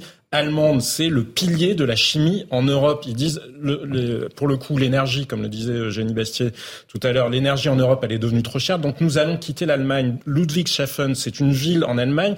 Imaginez la moitié de Paris consacrée à une usine de chimie. Ils vont partir en Chine, ils l'ont dit, mais ça va pas se faire. C'est très gros, c'est très lourd. Ça va pas se faire à la fin 2023. Ça sera en 2025, 2025, 26, 27 qu'on le verra. Le problème, c'est que les décisions politiques, elles sont déconnectées du moment dont on en perçoit les connaissances. Et cette destruction massive de valeurs dans laquelle s'est enfermée l'Europe, personne n'en est jamais responsable politiquement parce qu'elle intervient en décalé dans le temps. Et donc, c'est pas qu'il n'y a pas de planification, c'est qu'on est dans une planification débile. C'est surtout, euh, Allez, on euh, continue quand on un France. France Stratégie, c'est pas un organisme qui euh, qui investit de façon très lourde. Quand on voit comment on crée la filière nucléaire, c'est une décision politique lourde. Derrière, il y a des investissements qui sont énormes, qui sont programmés sur un, un certain temps.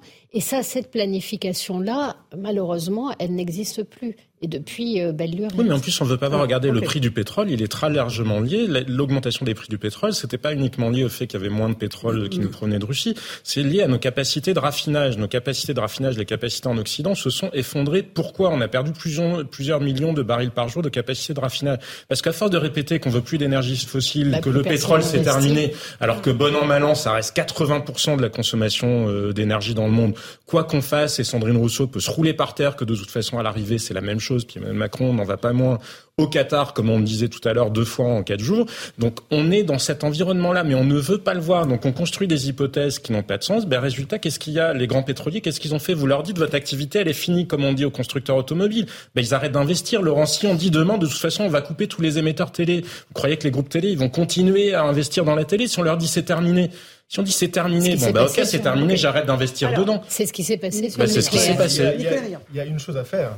Il y a une chose à faire, c'est ce qu'a fait la France euh, dans les années 74, donc c'est le plan Mesmer.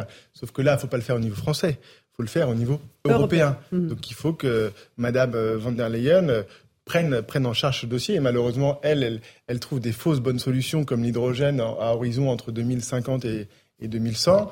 Euh, mais il va falloir y aller à Et 2050. le renouvelable, hein, ils nous ont encore refait le coup de Donc, renouvelable. euh, et, et le problème, si vous voulez, et on en revient à ce problème-là, c'est que c'est très difficile de faire se mettre d'accord les Français et les Allemands sur la question de l'énergie. Et donc, malheureusement, je pense qu'il faut essayer de faire ça au niveau européen, mais, euh, mais, mais on risque de devoir peut-être se replier un peu sur nous et au moins faire quelque chose au niveau français. Soit sur nous, soit envers l'Allemagne. Voilà, voilà, voilà. Ça, c'est le point. Goodwin a été atteint ce soir savais- Punchline. C'est. Jean-Sébastien Ferjou qui l'a atteint Oui. en premier. Sérieusement, hein. Mais non, évidemment Mais que non. évidemment. Bon, Non, mais euh, c'est la raison d'être. Nicolas C'est la, Meillan. c'est la raison d'être de l'Allemagne. Et l'Allemagne a été fondée sur la CECA, la communauté européenne du charbon et de l'acier. Il faut ressusciter la CECA. Il faut refaire un grand projet énergétique. Ou sinon, ce sera toute l'Allemagne, euh, pardon, toute l'Europe, mais y compris l'Allemagne, ou l'Allemagne qui entraînera l'Europe dans sa chute. Bon, allez, il nous reste un tout petit peu de temps. J'aimerais juste qu'on évoque un autre sujet qui n'a rien à voir, qui est celui d'Adrien Quatennens. C'est ce qu'il peut rester député? Euh, il compte revenir à l'Assemblée nationale dès le mois de janvier. Euh, explication d'Yael Benamou, ça, ça provoque pas mal de réactions. Écoutez.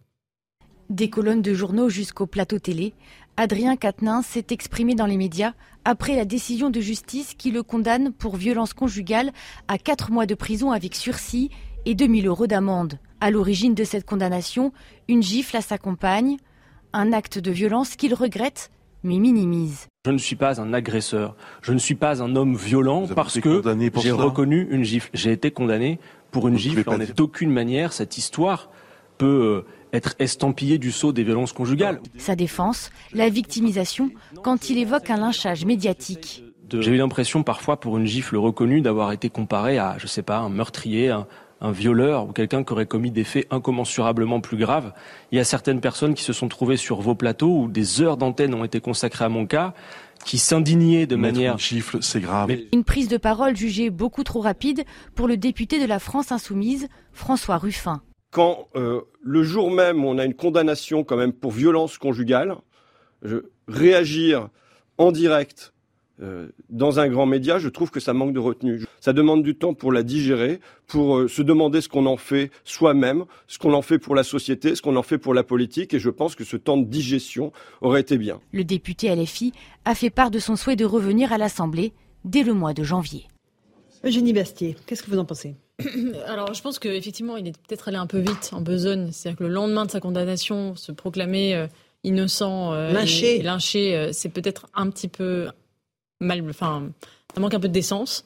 Cependant, euh, moi j'entends le fond de ce qu'il dit, c'est-à-dire euh, l'argument qu'il met en avant, c'est-à-dire j'ai payé. Est-ce que quelqu'un qui a payé cette dette à la société, en tout cas qui va la payer, peut avoir une chance de réintégrer cette société, notamment sur la question des violences conjugales Je ne parle pas de, de, la pédophilie, je ne parle pas du meurtre. Effectivement, Bertrand Cantat, est-ce qu'il peut les rechanter? On peut en discuter. Enfin, c'est, c'est, c'est, je pense pas. Je, je pense que le meurtre, c'est, c'est, c'est un, un, ordre différent.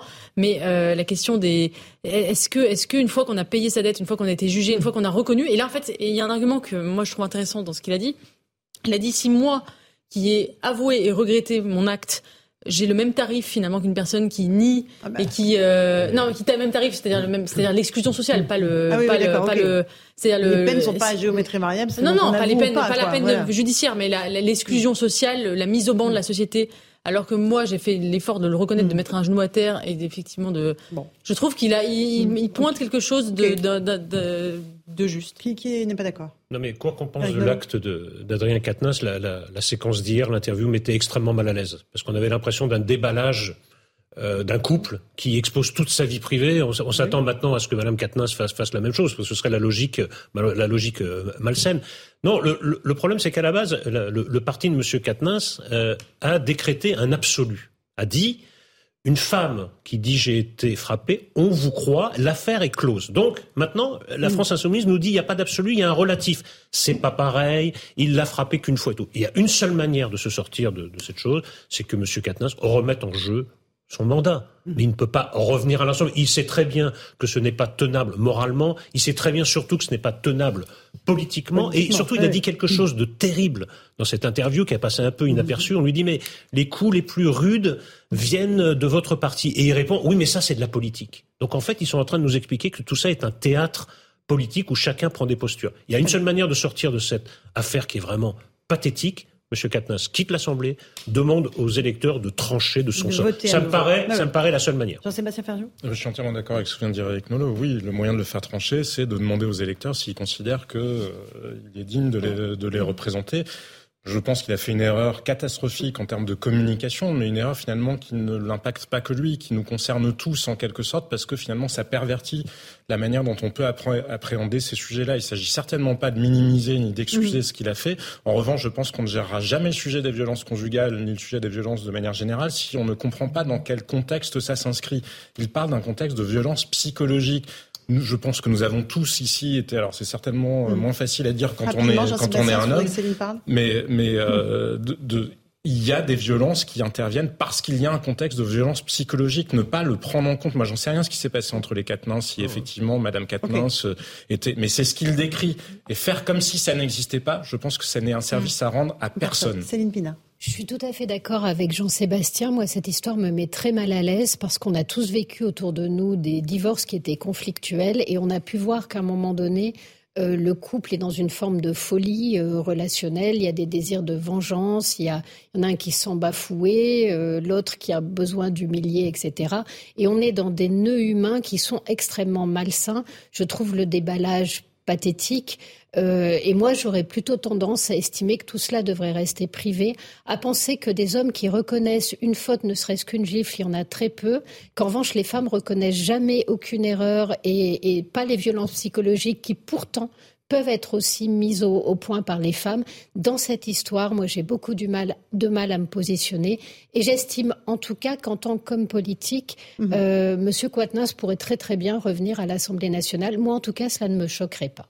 Voilà, c'était votre point de vue. Merci beaucoup à tous les quatre pour cette première partie de Punchline. Merci à Nicolas Meillan, euh, ingénieur, expert en énergie. Je renvoie à votre compte Twitter euh, où il y a beaucoup de très bonnes informations en permanence. Voilà. merci d'être venu ce soir dans Punchline. A tout de suite dans un instant sur CNews et sur Europe 1. On reviendra sur cette Coupe du Monde et ce match euh, France-Argentine dimanche à 16h. A tout de suite.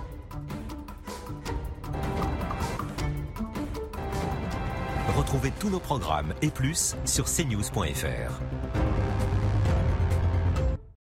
Bonsoir à tous et bonsoir à toutes. Bienvenue dans Punchline ce soir sur CNews et sur Europe 1. Les yeux rivés sur la troisième étoile. Les Bleus sont en train de se préparer pour la finale de dimanche, 16h, face à l'Argentine après la victoire contre le Maroc hier. Une rencontre célébrée dans toute la France avec des échauffourées maîtrisées par l'important dispositif policier mis en place. Euh, on l'évoque dans un instant avec mes invités. Emmanuel Macron a-t-il eu raison d'aller au Qatar pour soutenir les Bleus? La polémique rebondit aujourd'hui. Nous vous avons posé la question. Eh bien, vous êtes 57% à penser qu'il n'aurait pas dû se rendre au Qatar. Question posée sur le compte Twitter de CNews. Et puis le froid qui s'installe sur la France. Malgré cela, notre consommation électrique continue de baisser. Est-ce que cela peut nous garantir un hiver sans coupure électrique? On en débat ce soir, juste après le rappel des titres de l'actualité de 18h.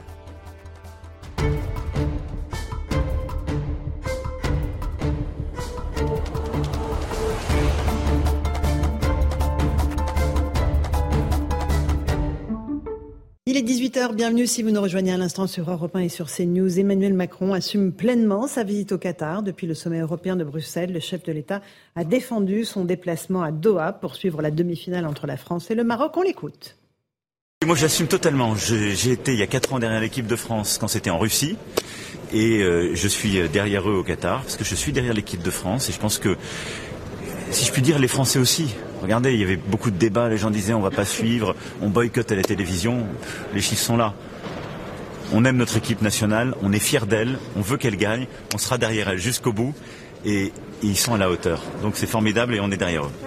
Voilà Emmanuel Macron qui a prévu de retourner au Qatar dimanche pour la finale face à l'Argentine. Hier soir, donc, les Bleus de Didier Deschamps se sont qualifiés 2 euh, à 0 devant le Maroc. Euh, mais les Marocains n'ont pas à rougir de leur parcours. Après une demi-finale historique, les supporters à Rabat sont fiers de leur équipe. Il n'y a aucun problème. Nous sommes allés à la Coupe du Monde, nous avons obtenu ce résultat et nous sommes très heureux de ce résultat, grâce à Dieu. Nous avons gagné le cœur de la nation marocaine et de la nation arabe en général. Pour moi personnellement, ce que nous avons gagné a plus de valeur que la Coupe du Monde. Et de 10, Elisabeth Borne enclenche pour la dixième fois l'article 49.3 et engage par conséquent la responsabilité de son gouvernement. Il permet à la Première ministre l'adoption sans vote du projet de budget pour 2023. Les députés de la NUPS ont de leur côté déposé une nouvelle motion de censure. Écoutez Elisabeth Borne. La France a besoin d'un budget au 1er janvier 2023 et le temps presse désormais. Aussi, sur le fondement de l'article 49, alinéa 3 de la Constitution, j'engage la responsabilité de mon gouvernement sur l'ensemble du projet de loi de finances pour 2023. Et puis l'inflation continue de progresser en France. Elle devrait s'élever à 6,3% l'an prochain contre 5,5% prévu précédemment. La Banque Centrale Européenne a relevé ses principaux taux directeurs de 0,5 points un tour de vis monétaire plus modéré que les mois passés. Et puis après le scandale de corruption présumé impliquant la députée européenne Eva Kaili et le Qatar, le Parlement européen a annoncé des réformes d'ampleur pour 2023, comme le renforcement de la protection des lanceurs d'alerte et l'interdiction des groupes d'amitié non officiels avec des pays tiers. Les députés européens demandent également de suspendre l'accès euh, du Qatar Parlement. Voilà pour les grandes lignes de l'actualité. Il est 18h02, on est en direct sur CNews et sur Europe 1 avec Eric Nolot, euh, qui est journaliste et écrivain. Bonsoir. Bonsoir euh, Jean-Sébastien Ferjou, directeur du site Atlantico. Bonsoir, Jean-Sébastien. Eugénie Bastier, journaliste au Figaro. Bonsoir. Bonsoir. nous sommes avec le, comité, le commissaire Mathieu Vallée. Bonsoir. Bonsoir. Porte-parole du syndicat indépendant des commissaires de police. Vous étiez sur le terrain hier soir hein? Oui, vous étiez mobilisé mobilisé sur le Val-de-Marne notamment. Allez, on va commencer par euh, le côté sécurité de ce qui s'est passé hier. On est tous très heureux de cette victoire des Bleus et euh, du fait que ce sera l'Argentine notre prochain adversaire. Hier, il y avait un énorme dispositif policier euh, mis en place à la fois à Paris, euh, sur les Champs-Élysées, mais dans les grandes villes de, région. Et il y a eu malheureusement un mort à Montpellier, un jeune de 14 ans qui a été fauché mortellement par une voiture qui a fait une embardée et qui vraiment a foncé dans la foule. explication de Marine Sabourin et je vous passe la parole ensuite, commissaire. Toute la scène a été filmée depuis un appartement.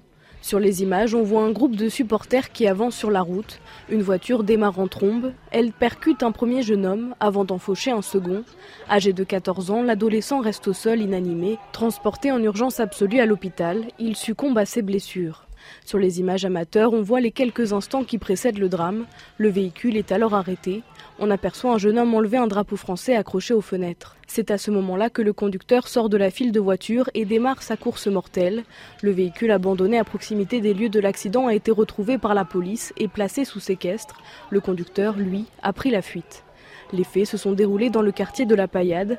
Dans un communiqué, la ville de Montpellier explique que le maire, Michael Delafosse, a rendu visite à la famille de la victime. Monsieur le maire s'est rendu ce matin auprès de la famille d'Emen pour présenter ses condoléances et apporter son soutien suite à la tragédie survenue hier soir. À cette occasion, la famille a demandé que la déclaration suivante soit relayée. La disparition d'Emen nous plonge dans une épreuve effroyable. Nous exprimons notre reconnaissance aux innombrables messages de condoléances. Nous appelons au plus grand calme et exprimons notre confiance dans les institutions. La préfecture de l'Hérault a indiqué que l'enquête de police progresse rapidement sous la direction du parquet. Euh, Mathieu Vallée, qu'est-ce qui s'est passé hier soir? Est-ce que vous avez des informations Pourquoi ce drame, cette voiture qui fauche des, des jeunes? Oui, d'abord, Laurence, pardon, de, de, de, un drame malheureusement appelle à note. Je viens d'apprendre la terrible nouvelle. On a Stéphane Boutelier, le président de l'association Orphéopolis. Vous savez, cette association qui, depuis 1921, est au chevet des enfants mmh, mmh. dont les parents sont morts pour la nation, qui viennent de décéder. Il a succombé à sa maladie. Je le rencontrais régulièrement. Il était à la tête d'une association très noble mmh. qui défend, euh, les, et vous le dites souvent, euh, c'est les pupilles de la nation. Les pupilles voilà, de la nation. Absolument. Et euh, j'ai une pensée pour elle, pour, enfin pour sa famille, Sa pour euh, l'association et évidemment pour Stéphane, qui est un grand monsieur généreux avec un grand cœur comme ça. Et on est tous touchés parce qu'effectivement, c'est cette association qui s'occupe de nos enfants, de nos collègues, En cas, euh, qui, en cas de de décès, euh, et qui les suit euh, jusqu'à leur majorité ou en tout cas jusqu'à la fin de leurs études. Et c'est toute l'institution aujourd'hui qui est bouleversée. Pour revenir sur euh, le sujet évidemment euh, du drame de Montpellier, des informations que j'ai, c'est qu'évidemment, on a hier euh, des scènes euh, de liesse qui ont eu lieu suite à la victoire de l'équipe de France à Montpellier dans un quartier de la Paillade où c'est un secteur qui est priorisé par les policiers. Il y a eu euh, ce véhicule qui exhibait un drapeau bleu blanc rouge. Il y a eu plusieurs personnes qui sont venues sur ce véhicule. Visiblement, le conducteur du véhicule a démarré en trombe, a percuté et tué ce jeune de 14 ans et a pris la fuite. Le véhicule a été retrouvé et la police de Montpellier est activement engagée pour retrouver le ou les auteurs. Et comme il y a des outils comme la vidéoprotection et d'autres techniques employées par nos collègues, on a bon espoir de retrouver rapidement le ou les personnes qui sont impliquées effectivement dans euh, ces actions que vous montrez sur vos images. Euh, plus généralement, si on regarde euh, la photo au plan national, comment est-ce que vous qualifiez la soirée d'hier soir? Énorme mobilisation sur le terrain et euh, 200 interpellations, je crois, et, et des échaufferées ici de là. Mais globalement, ça s'est bien passé ou pas? Moi, je rends hommage à mes collègues. On n'en parle pas beaucoup. J'ai regardé l'actualité sur toutes les chaînes et les médias. On parle euh, quasiment pas des 40 policiers qui ont été blessés euh, dans euh, la nuit hier de mercredi à jeudi. Et, et non, et hier soir, il y a eu encore eu 40 policiers. Vous avez 40 raison de le dire. Il y a eu 40 policiers blessés dans la nuit de samedi à dimanche lors de la qualification du Maroc euh, qui rencontrait la France. Et hier soir, on a encore eu 40 collègues. On parle de mains cassées, on parle d'œil blessés par des tirs de mortier, on parle d'un policier qui a été touché par un véhicule à Avignon avec onjour d'ITT. Donc c'est des ouais. collègues qui sont tués dans le chair. On parle pas de 5, 10 ou 15 collègues Ouais, et combien même. Chaque ouais. collègue qui est touché, qui est euh, blessé et qui se retrouve à l'hôpital, c'est un collègue de trop. Donc moi j'ai tendance à dire que quand on a des blessés, c'est qu'il y a quelque chose qui va absolument pas dans notre société. Malheureusement, on vous l'a déjà dit, il n'y a pas de peine minimale, il n'y a pas de sanctions sévères contre les agresseurs de policiers. Donc, eh ben, au bout d'un moment, c'est euh, mm. open bar et puis ben nos collègues font les frais de cette violence quotidienne et en plus dans ces soirées-là. Maintenant, oui, 266 interpellations, je terminerai là. Deux profils à identifier. On avait euh, une partie des profils qui étaient des voyous de quartier, des voyous de mm. secteurs difficiles. D'ailleurs, on avait connus de la police? Oui, qui sont connus des services de police. D'ailleurs, c'est il y a une représentation majoritaire dans les 266 interpellations sur l'ensemble du territoire national. Donc c'est vrai que ils étaient venus pour jauger le dispositif, pour la, confrontation avec nos collègues. Il y avait la CRS 8, vous savez cette fameuse CRS réactive qui était engagée sur les Champs-Élysées hier, notamment sur l'avenue Montaigne et Freeman. Et en fait, eh ben, on a des jeunes qui tirent des projectiles, qui tirent des mortiers, qui vont au contact et qui obligent les policiers à devoir faire des charges, à devoir faire des progressions, à devoir les disperser. Et on a eu effectivement beaucoup d'interpellations. Et après l'autre volet, c'est vrai, à Paris, à Lyon, à Nice, on a eu aussi euh, des affrontements communautaires et identitaires avec notamment l'ultra droite, où il y a eu ces fameuses interpellations. Ça c'est important. Eugénie Bastier, vous vouliez réagir Non, mais moi je trouve ça assez dingue en fait qu'on entende aujourd'hui une petite musique qui dit ça s'est globalement bien passé. Enfin, en fait, notre, notre seuil. Non, mais parce qu'il y avait tellement de policiers sur le terrain que seuil de tolérance à la violence a énormément, euh, a énormément baissé, en fait. C'est-à-dire qu'on considère maintenant. Euh, euh, enfin, on tolère beaucoup plus de choses qu'avant. Enfin, je pense qu'il y a, il y a 10, 15, 20 ans, euh, une soirée comme celle-là aurait peut-être fait la une des journaux. Aujourd'hui, on est habitué. voilà, c'est simplement ces contestations. Euh, avec ça, je trouve que dire que ça s'est globalement bien passé, peut-être par rapport à d'autres, par rapport à ce, qu'on, à ce à quoi on s'attendait, parce qu'il y a eu un, un, un, un, dispositif policier, mais il y a quand même eu des, des incidents euh, graves, comme la mort de, de ce jeune homme. je pense que la mort de ce jeune homme, il y a 10, 15 ans, 20 ans, elle, ça a peut-être fait la une des journaux. Mm-hmm. Ben, on en parle ce soir. Jean-Sébastien Ferjou tout dépend du critère qu'on retient. C'est-à-dire que oui, en termes de maintien de l'ordre, ben, on ne peut pas dire que ce soit bien passé. Il y a déjà eu un mort, il y a eu les policiers blessés et un certain nombre euh, d'échauffourés. Après, sur un terrain peut-être plus politique, au-delà du maintien de l'ordre, il y avait quasiment un discours qui s'attendait à un embrasement presque généralisé avec une guerre entre euh, les Français enfin, d'origine marocaine et euh, d'autres Français, ou d'ailleurs d'origine maghrébine. Ça ne s'est pas passé, je ne crois pas d'ailleurs que ça avait vocation à se passer au niveau, enfin, mhm. qui avait pu euh, être celui porté par certains discours. Maintenant, oui, c'est le, typiquement le genre de soirée où on constate les gouffres béants euh, des bugs d'intégration dans la société euh, française. Pour autant, n'oublions pas quand même, regardons les chiffres, il y a 450 000 Marocains de nationalité marocaine en France, c'est entre 1 à 2 millions de mhm. personnes mhm. qui ont des ascendances marocaines. Voilà, quel que soit le degré de gravité, qu'il ne s'agit effectivement pas de nier, parce que ça existe mhm. et c'est un problème auquel la société française de toute façon devra se confronter, il y a quand même cette autre réalité numérique qui fait que mhm. nous ne sommes pas non plus euh, en pleine guerre civile ou en tout cas par totale guerre civile. Je vous passe la parole dans un instant, Eric Nolot, parce que j'ai envie d'avoir votre avis là-dessus, mais on fait une toute petite pause dans Punchline sur CNews et sur Europe 1 tout de suite.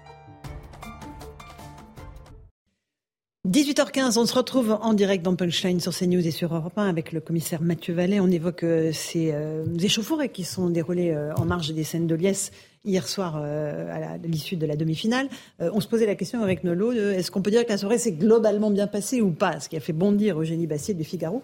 Vous, vous pensez quoi? Non, je dirais que ça s'est pas bien passé. D'abord parce que le bilan est finalement assez lourd, et puis surtout euh, au, vu du, du, contexte. Il y avait un ratio policier-personne présente qui était euh, inédit. Quand même eu euh, un bilan globalement négatif. Il faisait froid. Il y a quand même bah, beaucoup de gens qui ne sont pas sortis. Et ensuite, le contexte avec le Maroc est moins tendu qu'avec l'Algérie, par exemple. C'est pas le mm-hmm. même rapport à la colonisation. On sait que bon, ça, ça joue beaucoup dans les dans les comportements de, de, de, de certains Algériens ou Franco-Algériens. Donc c'était quand même moins tendu. Et malgré tous ces éléments un peu positifs, on arrive quand même à des dizaines de policiers blessés, à 266 interpellations, à un mort. Euh, moi, je trouve que depuis cette affaire du Stade de France, là, le match euh, Liverpool-Real Madrid, on mm-hmm. est quand même dans la volonté permanente de minimiser les choses, d'être dans le déni que bah, ça passe encore pour cette fois, ça aurait pu être pire, mais un jour ce sera vraiment un drame, je mmh, pense. Mmh, mmh. Parce que je pense qu'on ne prend pas la mesure de ce qui est en train de se, se passer. Hier, c'était pas un contexte si explosif que ça, et le bilan me paraît quand même très lourd. Vous êtes d'accord avec ça, commissaire Vallée? On, on, minimise, ou le fait qu'il y ait tant de policiers, quand même, ça aide euh, sur le terrain à à canaliser les choses. Il y avait 6089 policiers sur l'ensemble du territoire national, hormis Paris et la Petite Couronne, où il y avait 5000 policiers, dont 2600 sur les Champs-Élysées. Donc il y avait effectivement beaucoup de collègues, beaucoup de forces mobiles, hein, CRS, escadron de gendarmerie mobile. Et euh, la première mission qui était, c'était effectivement de protéger les personnes et les biens. Et là, on a euh, des policiers euh, qui ont fait plus que le taf, puisque effectivement, on n'a pas eu beaucoup de vitrines dégradées et beaucoup de commerce pieds, mais grâce à l'action de nos collègues, malheureusement, le nombre de blessés conséquent. Donc je vous rappelle quand même qu'en moins de 5 jours, ça fait 80 policiers blessés. À dernier, on a quand même eu un officier à Lille, Julien, qui a eu le tympan brûlé au second degré parce qu'il avait reçu un tour des mortiers. D'ailleurs, Ces histoires de mortiers, il va falloir légiférer au bout d'un moment. Je dis pas qu'il faut interdire toutes les armes par destination, mais ça fait des mois qu'on explique que dans les quartiers difficiles, que dans les guet-apens, que dans les attaques de policiers, le mortier c'est devenu l'arme favorite des voyous pour agresser et blesser grévement les policiers. J'ai un commissaire de police collègue dans mon syndicat qui a euh, été grévement blessé à l'œil à Gennevilliers il y a quelques années. Vous voyez, c'est pas un problème récent suite à une attaque dans des violences urbaines de tir de mortier de voyous. Donc, si vous voulez effectivement pour les policiers, l'action est à leur honneur. Ils font la fierté de la France. J'ai toujours tendance à dire que les Bleus hier ont gagné avec l'équipe de France. On n'a pas le même maillot, mais on partage la même passion de servir et de représenter la France et, la, couleur du bleu. Tout à fait. Mais c'est vrai que ça s'est euh, voilà, ça s'est euh, déroulé dans les meilleures conditions possibles grâce à l'action des collègues. On a évité des pillages, on a évité de la casse, on a évité des affrontements communautaires et identitaires. Et encore une fois, vous voyez, dans le 17e arrondissement à Paris, à Nice, à Lyon, on a interpellé les groupes d'ultra droite qui étaient identifiés en tant que tels par les services de renseignement parce qu'on les avait logés, parce qu'on les avait suivis et surveillés, et parce que sur eux ils avaient des armes par destination qui permettaient de les interpeller. Donc qu'on fasse la même chose pour les black blocs, pour les antifas, pour tous ceux qui pourrissent les manifestations. On parce qu'il y avait de l'ultra gauche à Lyon aussi. Oui, bien hein. sûr, tout à fait, mais on ne le fait pas suffisamment c'est pour ça qu'on réclame que les préfets, au même titre que les hooligans, puissent interdire de manifestation les personnes qu'on connaît que trop bien et qui sont même fichées S et suivies par les services de renseignement. Et ces deux groupes d'ultra, à droite ou gauche, ils voulaient quoi En découdre les uns face aux autres ou semer le bazar? Bah, En fait, c'est très simple. Les voyous de quartier qu'on connaît très bien avec les brigades anticriminalité, les services spécialisés qui étaient engagés sur les centres-villes et les secteurs festifs connaissent bien et ben ont pu euh, les euh, disperser, voire les interpeller quand c'était possible, puisqu'ils venaient en fait pour se confronter aux policiers et voir si l'opportunité le permettait de casser et euh, de piller des, boutiques et des commerces comme on a pu voir dans le passé sur certaines manifestations ou certaines occasions. Et puis on a effectivement des groupes identitaires euh, euh, d'ultra qui étaient venus pour en découdre entre eux par rapport à des revendications, qu'elles soient ethniques, qu'elles soient euh, territoriales ou qu'elles soient tout simplement des guerres entre eux. Quoi. On a parlé de ratonnade pour dire enfin, ce qui s'est passé à Lyon. Est-ce que c'était l'objectif, à votre avis, de ces groupes d'ultra-droite? C'était vraiment d'aller casser, se battre avec des gens issus de l'immigration, alors plutôt avec des, des gens des, issus de, de l'extrême gauche bah, en fait, euh, ça peut être les deux. C'est vrai que ça soit l'ultra gauche ou l'ultra droite, il y a euh, une vindicativité qui est assez forte, notamment pour se confronter soit à des personnes dont elles estiment qu'elles sont leurs adversaires, voire leurs ennemis, que ce soit des personnes issues d'immigration ou des personnes qui partagent pas les mêmes idées ou les mêmes idéologies politiques.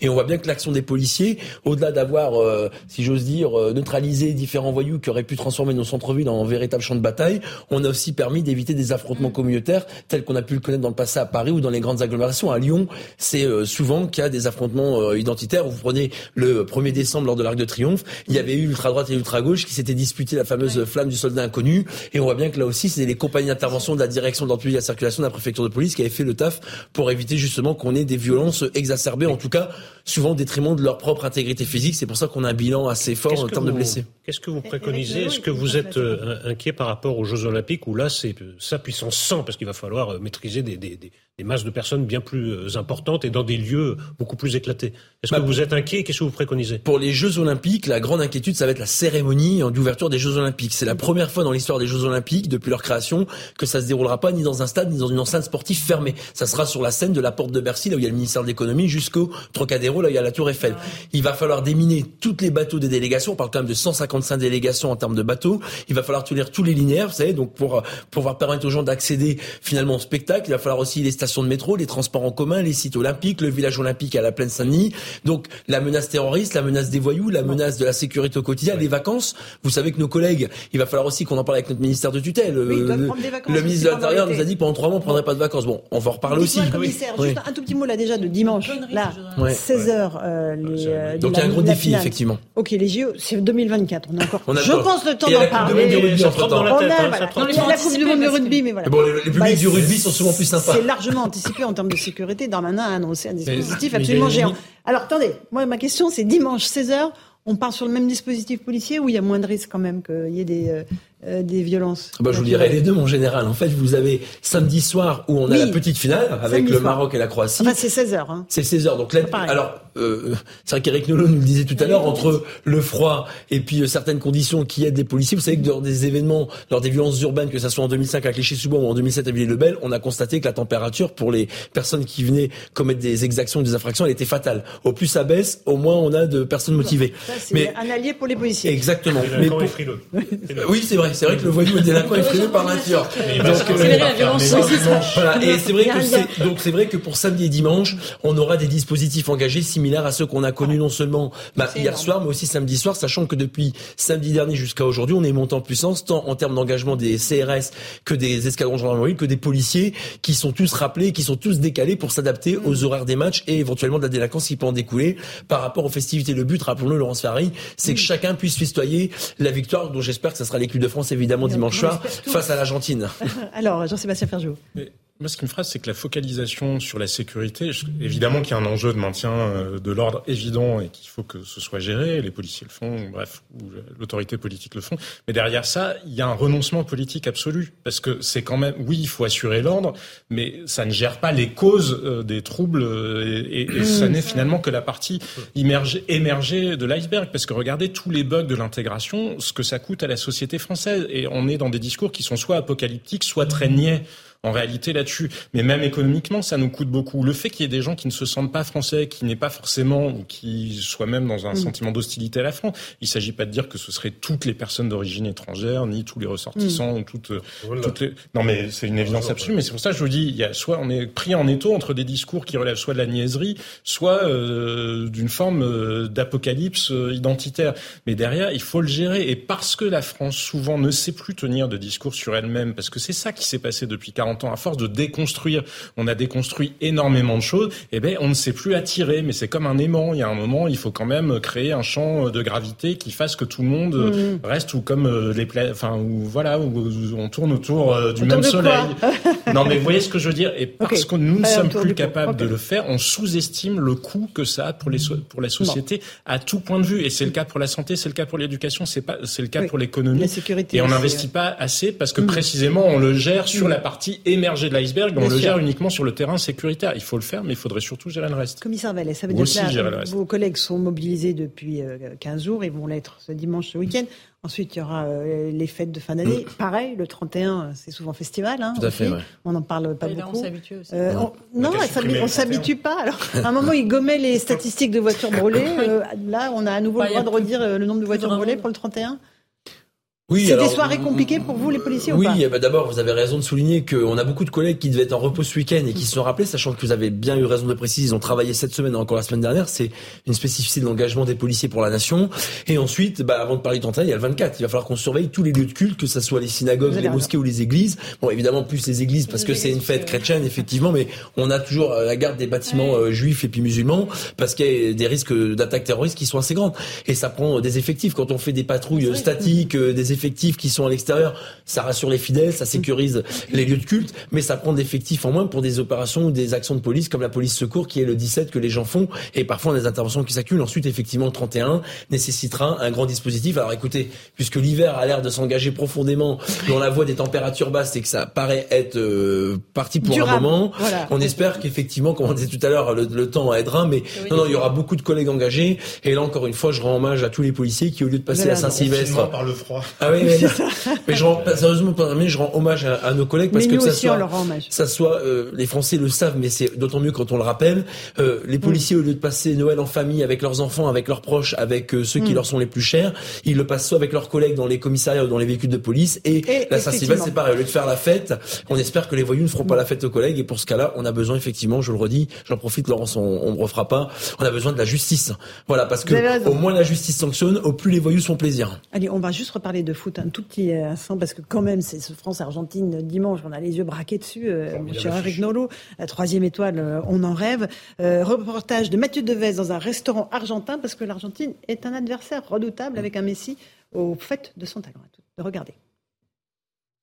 Dans ce restaurant argentin à Paris, les employés ont leur porte-bonheur avant la finale. Les maillots de Maradona, signé pour nous, pour euh, Pablo, Bautista, c'est moi, Francisco. Si Diego Maradona a déjà remporté une Coupe du Monde, ce n'est pas le cas de Lionel Messi. La star de l'équipe jouera son dernier match d'un mondial face à la France. Ça sera très euh, touchant et très émotif euh, qu'on puisse gagner et puis aussi avec les meilleurs joueurs du monde que c'est Messi. Toute l'Argentine veut que, que Messi ait gagné la Coupe. Les Français sont prévenus, mais pas de quoi inquiéter ses supporters hier soir. On va exploser l'Argentine. Le Maroc, c'est ceux qui nous faisaient le plus peur. Maintenant, l'Argentine, ils font pas peur. Messi, pas Messi, rien à faire. Destruction totale. C'est une affiche de rêve. Messi, Mbappé, la pépite actuelle contre l'ancienne pépite Messi parce que maintenant il est un peu mort Messi. L'Argentine a une très bonne attaque, mais ça va pas supporter les attaques de Mbappé, Dembélé et on a Giroud au milieu. C'est juste impressionnant. La France sera au-dessus. Attention tout de même à ne pas crier victoire trop tôt. Comme les Français, les Argentins ont déjà gagné deux Coupes du Monde. Dimanche, c'est une troisième étoile qu'ils viseront. Il y a un petit parfum de fête hein, qui flotte quand même, Eric Nelot. Destruction totale des supporters, ça vous plaît beaucoup cette oui, expression Oui, ça me fait rire. Enfin, j'ai un vocabulaire militaire qui me paraît quand même un peu excessif, mais c'est une affiche euh, formidable. C'est deux grands euh, pays de football. Alors c'est un sport collectif, mais il y a un nom qui a été prononcé qui est très important, c'est celui de Messi, parce que Messi a tout gagné sauf la Coupe du Monde. Donc il veut égaler Maradona, qui est l'autre grande idole argentine. Mhm. Et il y a beaucoup d'immenses joueurs qui n'ont pas gagné la Coupe du Monde, et ça reste comme une frustration. Platini n'a jamais Mhm, gagné la mhm. Coupe du Monde. Neymar, les occasions commencent à être manquées de manière un peu préoccupante pour lui. ouais, ouais. Et euh, même quand on est gavé d'honneur comme Messi, on veut ajouter cette étoile, devenir le héros définitif de tout un pays. Et il faut pas euh, le, le sous-estimer parce qu'il fait une Coupe du Monde extraordinaire. C'est Mais oui, oui, c'est oui. sans doute la dernière. Jamais sous-estimer l'adversaire. Euh, commissaire Vallet, vous êtes confiant pour euh, dimanche? Vous êtes confiant pour dimanche Ah, euh, pour l'équipe de France non, Mais je- oui, pas pour les policiers, pour, pour, ouais, euh, pour le C'est vrai que je suis obsédé par mes collègues parce que c'est pour eux qu'on se bat. Non, non, oui, non, mais j'espère que c'est une belle équipe euh, qui va gagner. Et puis j'espère pouvoir acheter le maillot avec la troisième étoile. J'ai celui qui avait la première étoile, la deuxième étoile. Et là, on a toute une Petite nation qui va pouvoir euh, brandir le drapeau bleu, blanc, rouge et soutenir euh, ces bleus. Et encore plus, ben, comme nous, les policiers qui avons la couleur bleue de nos uniformes. Donc c'est vrai que ça va être un, un moment festif dimanche soir. Et on a beaucoup de policiers qui aiment le football parce que le football, c'est un, un sport populaire. Et on a beaucoup de collègues qui d'abord jouent au football et en plus soutiennent évidemment leur équipe. Euh, je voyais hier soir euh, entre euh, les contrôles, les patrouilles et les différentes activités. regardait sur les téléphones On essayait de regarder quand même les dans les différentes camions, actions. dans et les puis vous savez, je pense que je crois à la force de l'esprit. au plus on soutient notre équipe, au plus on pense Oui, à eux, mais bien au sûr. plus ils ont de la Ça chance. marche. Un tout petit mot, Jean-Sébastien, en une minute Le foot, oui, on dit toujours il y a 65 millions de sélectionneurs dans ces, dans ces moments-là. Donc, euh, Magnifique commentaire, oui, hein, on du, est- du on- plat du pied. Non, non, mais on espère. Non, mais après, qu'est-ce que vous voulez que je vous dise? Oui, moi, ça m'inquiétait, par exemple, que Rabiot soit malade parce que je trouvais Oui, que le match euh, était moins beau que, effectivement, avec la fluidité qu'il mettait euh, sur le terrain. Et effectivement, les Argentins sont quand même capables, ils l'ont montré face à la Croatie notamment, d'être bons en attaque. Et la défense française hier soir était. Mais bref, on Allez, verra bien euh, ce que nous réserve le continuer, match voilà, dimanche à parler dans un instant de la Coupe du Monde de football. Euh, on- D'abord, on fait un petit rappel des titres de l'actualité. Il est 18h30 et c'est Adrien Spiteri qui nous le fait.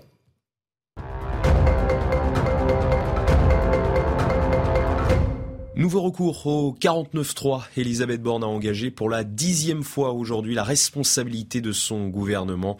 Il permet à la première ministre l'adoption sans vote du projet de budget pour 2023.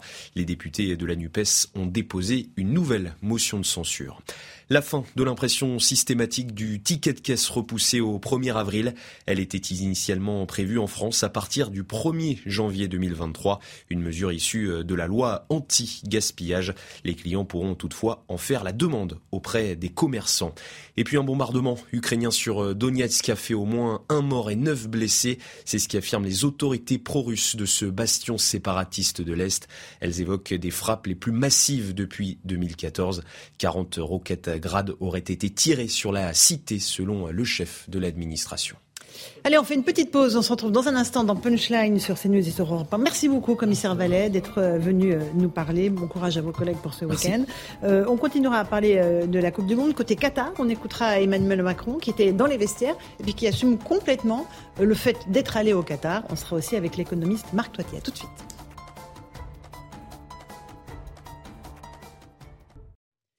18h35, on se retrouve en direct dans Punchline sur CNews et sur Europe 1 euh, avec Marc Toiti qui nous a rejoint, économiste. Bonsoir Marc. Bonsoir Laurence, Auteur bonsoir de, toutes et à tous. euh, de Reset 2, bienvenue dans le monde d'après. On est toujours avec Eric Nolot et Jean-Sébastien Ferjou du site Atlantico. Alors, on a tous les yeux rivés sur dimanche 16h, Ah Argentine-France, affiche de rêve.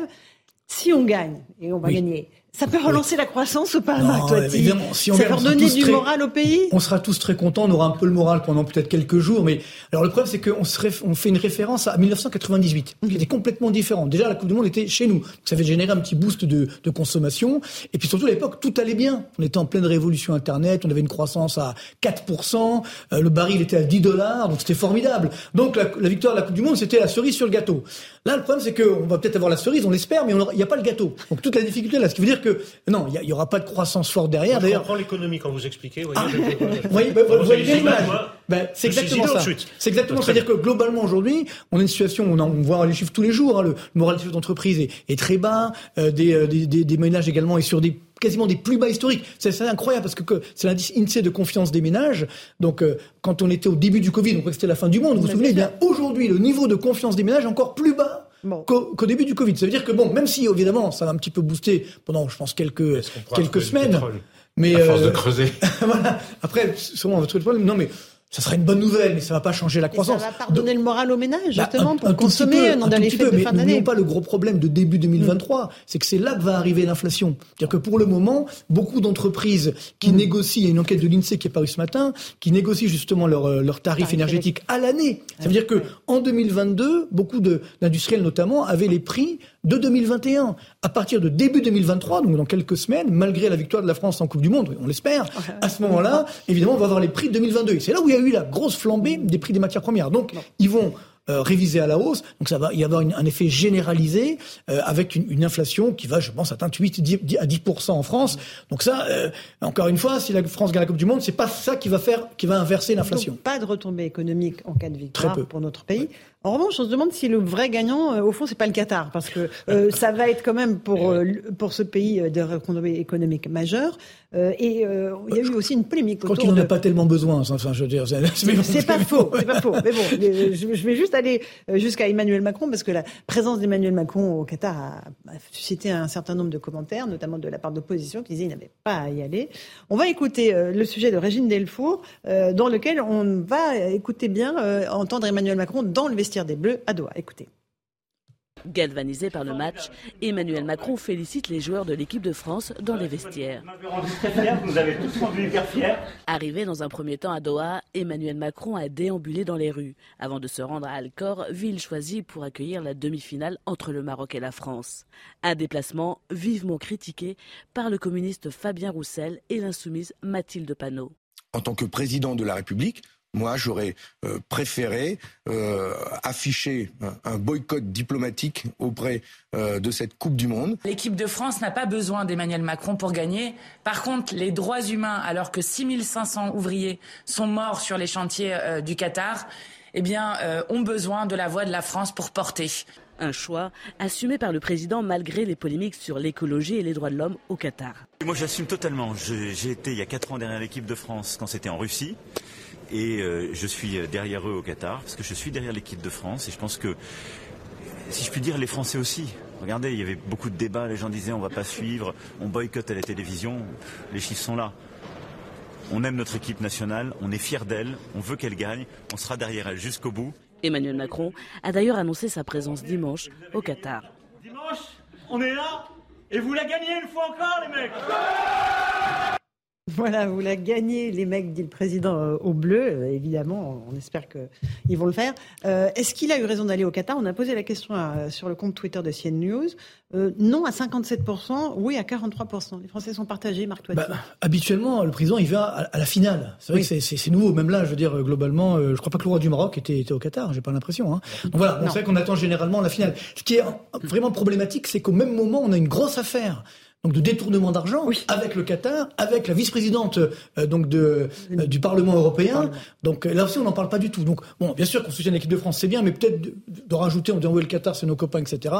C'est un petit peu c'est un petit peu délicat. Et puis surtout, moi je pense que là c'est la pelote de laine. hein. On va tirer, on va découvrir certainement beaucoup d'autres affaires à mon avis, euh, tout parti pris, euh, tout parti politique confondu. Confondu. Eric Nolot, vous avez vérifié qu'il n'y avait pas 600 000 euros en, en coup- petite coupure chez vous Je, ou vais- pas je vérifie tous les matins. C'était l'argument de la vice-présidente. Tous les matins, je vérifie. Tous les matins, je je, savais suis pas qu'il y avait des billets ça, chinois. Ça n'arrive pas apparemment à tout le monde. Voilà. En tout Bon. cas, ça ne m'est pas arrivé à moi. Bon, mais cette polémique sur la présence ou pas au Qatar, elle est futile ou pas Bah, j'ai écouté avec attention euh, Mathilde Panot qui nous la baille belle puisque son, son patron Jean-Luc Mélenchon nous expliquait autrefois que pour la Chine, il fallait pas mélanger le sport et la politique. Donc apparemment, elle a, elle, elle a, elle a évolué. Donc écoutez, je pense que c'est une, polémique tout à fait euh, superflue. La place du président de la République, euh, bon, la demi-finale, ça se discute peut-être, mais la place est, est au premier rang pour soutenir euh, le pays dont il est le, le, le président.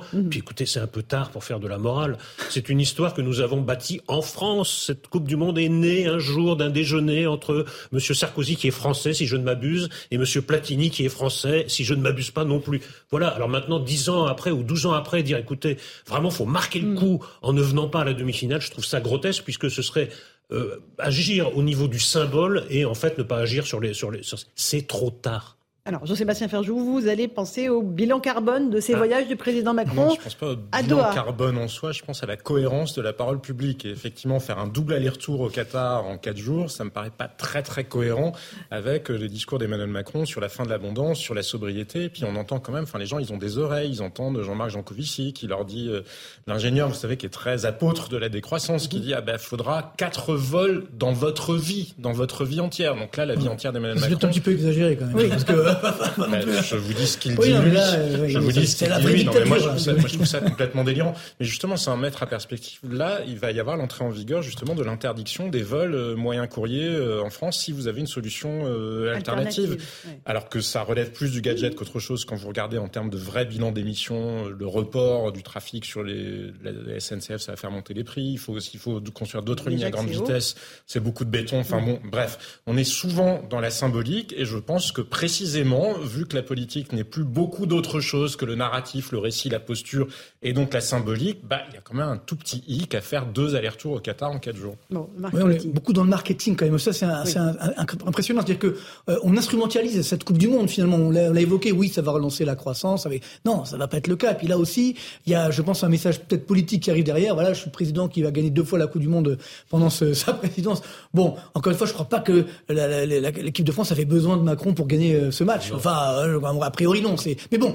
Euh, encore une fois, cette polémique également des allers-retours et autres, c'est un petit peu, voilà, on, faites ce que je dis, mais faites pas ce que je fais. Donc c'est un petit peu là aussi un petit peu compliqué.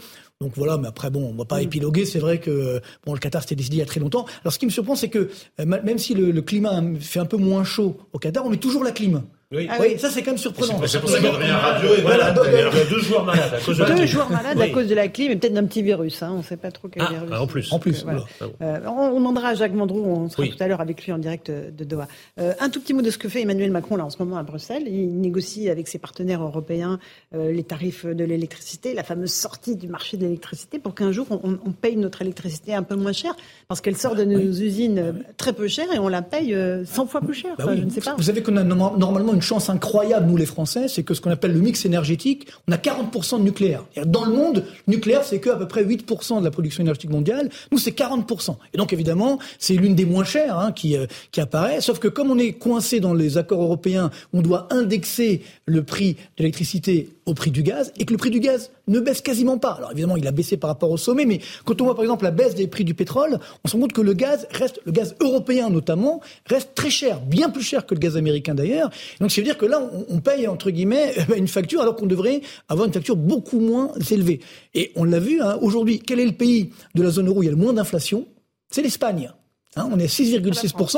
La France, non, elle est à 7,1% aux normes européennes. Pourquoi l'Espagne? Parce que justement, elle est sortie de cet accord européen. On peut pas faire pareil. Bah, bien sûr qu'on peut le faire, on mais, mais- mais on peut le faire simplement. Il faut, c'est une volonté politique. Et aujourd'hui, disons-le, ce sont les Allemands qui bloquent. Allemands qui bloquent. Et donc clairement, comme eh ben les Allemands ont fait des efforts en limitant leur dette publique, etc., et que nous on l'a complètement fait flamber, eh ben on n'est pas, on n'a pas les, les, je dirais, les reins solides ou les moyens d'imposer notre dictat Enfin, à c'est juste une l'Allemagne. question de volonté politique. Hein, parce Ferjou. que, à la limite, la question de la dette, euh, peu importe. La France a le poids pour engager un rapport de force euh, avec l'Allemagne, mais c'est principalement un renoncement français.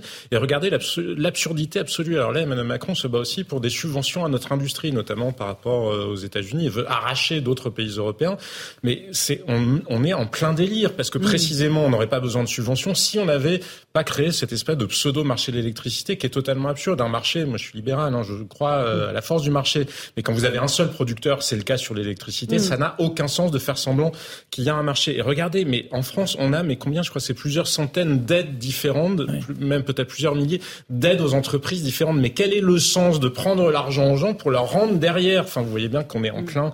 Et jamais on ne se remet en cause là-dessus. Et avant de vouloir voter des, des subventions pour réindustrialiser la France, que c'est ça euh, l'enjeu mm-hmm. du Conseil euh, du Conseil européen. En tout cas, c'est l'intérêt qu'Emmanuel Macron y défendre, ben commençons par faire ce que nous pouvons faire pour le coup. On n'a pas besoin d'engager de rapport de force avec les Allemands pour avoir moins de complexité administrative, pour avoir moins de complexité fiscale, pour avoir des impôts de production, même chose qui décourage moins, pour, pour que quand vous décidez de construire une usine en France, il ne faille pas 4 ans, mais plutôt 18 mois, comme c'est le cas dans la plupart des autres mm. pays. Il y a des tas de choses que nous pourrions faire pour assurer notre, notre compétitivité et que nous ne faisons pas. Donc moi, je veux bien qu'on se mette à faire du protectionnisme en oubliant qu'on bénéficie mm. assez largement du libre-échange et qu'on veuille toujours mettre plus de subventions et qu'on organise des trucs de plus en plus artificiels. Mais Revenons peut-être parfois juste à du bon sens et vous verrez que le minimalisme peut avoir du bon en se contentant de ne rien faire parfois, ne pas prendre de l'argent aux entreprises pour derrière leur redistribuer avec au passage euh, tous les gaspillages qu'on peut imaginer. oui, mais voilà, on est dans, on est dans cette absurdité-là. Non, non, le drame, c'est qu'on intervient une fois que le mal est là. C'est-à-dire que bien entendu, on veut ben réindustrialiser le pays. Ça serait formidable, bien entendu. mais encore une fois, avec les prix de l'énergie que nous avons, ça va être compliqué. C'est qu'elle est et avec la réglementation environnementale. je rappelle là aussi, on est numéro un du monde en termes de pression fiscale pour les entreprises, pour les ménages. Donc évidemment, là aussi, il y a un petit problème. On parlait des États-Unis. N'oubliez pas que les Américains sont indépendants énergétiquement. Donc aujourd'hui, la hausse des prix du gaz, du pétrole, etc., c'est les avantages finalement. Ce sont bah des grands gagnants de cette crise. Et nous, là aussi, bah, on n'a pas fait les choix stratégiques qui s'imposaient. On a même fait l'inverse. On a voulu arrêter le hmm. nucléaire. Alors, les Allemands l'ont complètement arrêté. Nous, en France, on l'a largement réduit. On n'a pas suffisamment investi, ce qui nous rend aujourd'hui dépendants. Donc là aussi, ça ne tombe pas du ciel. Vous savez, aujourd'hui, un chiffre incroyable qui vient de sortir là, euh, donc au mois d'octobre 2020 le niveau de la production 2022, euh, pardon, le niveau de la production industrielle française était un plus bas. Alors en dehors de 2020 justement, qui était bon, une phase un peu spéciale, était un plus bas depuis octobre 2009. Rendez-vous compte, le niveau de la production industrielle française, chiffre de l'Insee, hein, plus bas depuis 2009. Là, là, on la voit, on la vit cette désindustrialisation. Et bien entendu, on veut euh, changer euh, le, cap, on veut réindustrialiser. Mais là aussi, il faut prendre des mesures. Ça va pas tomber du ciel. Vous de choix stratégiques sont des choix idéologiques, qui, ont, mené à ça. Bah mais n'oublions pas que ça a commencé dès les années 80-90. Mhm. On voulait à l'époque une économie sans usine. C'était, euh, on veut dire, bah, la France, notamment, mais c'était une volonté idéologique de mm. dire, bah, nous, la France, on peut avoir une économie où il n'y aura pas d'usine.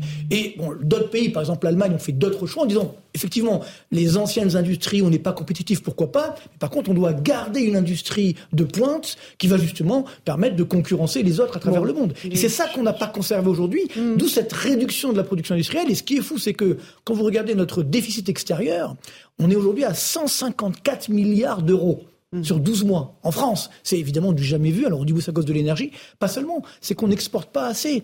Et nos entreprises françaises, bien souvent, elles vendent à l'étranger des produits français, mais faits à l'étranger. Donc ah c'est ce qui fait que ça n'apparaît pas. Ah ce bah n'est pas ah produit en France. Et en bassant sur l'industrie, juste un mot, à l'entrée de l'euro, en bassant donc l'industrie française à 100, l'industrie allemande à 100, on est maintenant à 85 pour la profiter de cette Coupe du Monde parce que je pense que les bonnes nouvelles vont pas être légion pour les semaines et les mois à venir. Ah ben, Est-ce que la janvier, ça va être la cata Christine Lagarde, la patronne de la BCE, fait des prévisions de croissance, une bah prévision des hausses des taux euh, qui font peur. Elle, elle, a augmenté les taux l'instant présent. Hein. il n'y a pas de fatalisme, il n'y a que des renoncements. Alors, un dernier mot Le problème, c'est qu'elle a augmenté les taux d'intérêt donc aujourd'hui et elle a dit qu'elle encore le faire. Pourquoi Parce que l'objectif de la Banque Centrale Européenne, a aussi encore une grave erreur, c'est justement l'inflation. Normalement, c'est 2% d'inflation. Là, on est à plus de 10% d'inflation. Donc, c'est pas une erreur de l'épaisseur du trait. Mhm. C'est une grosse plantade, hein, si vous permettez l'expression. Donc, ce qui fait qu'aujourd'hui, Elle doit augmenter les taux d'intérêt alors qu'on a une récession. Donc elle aggrave cette elle récession. ça. Donc là, on est, on est mal parti, quoi. Bah, mais non, mais je veux dire, on va vraiment profiter de, des fêtes. Hein. une bonne nouvelle, ça ira mieux, je pense, à partir de la mi-2023, si tout va bien. Donc l'été c'est vrai que le, premier semestre 2023 va être très compliqué. Il faut pas mentir aux Français comme on non, fait mais ils sont très conscients de tout ça. On dit oui, l'inflation, on a atteint le mm. plus haut, etc. Non, ça va malheureusement continuer. Et on aura donc, on est, nous sommes dans une récession aujourd'hui en France.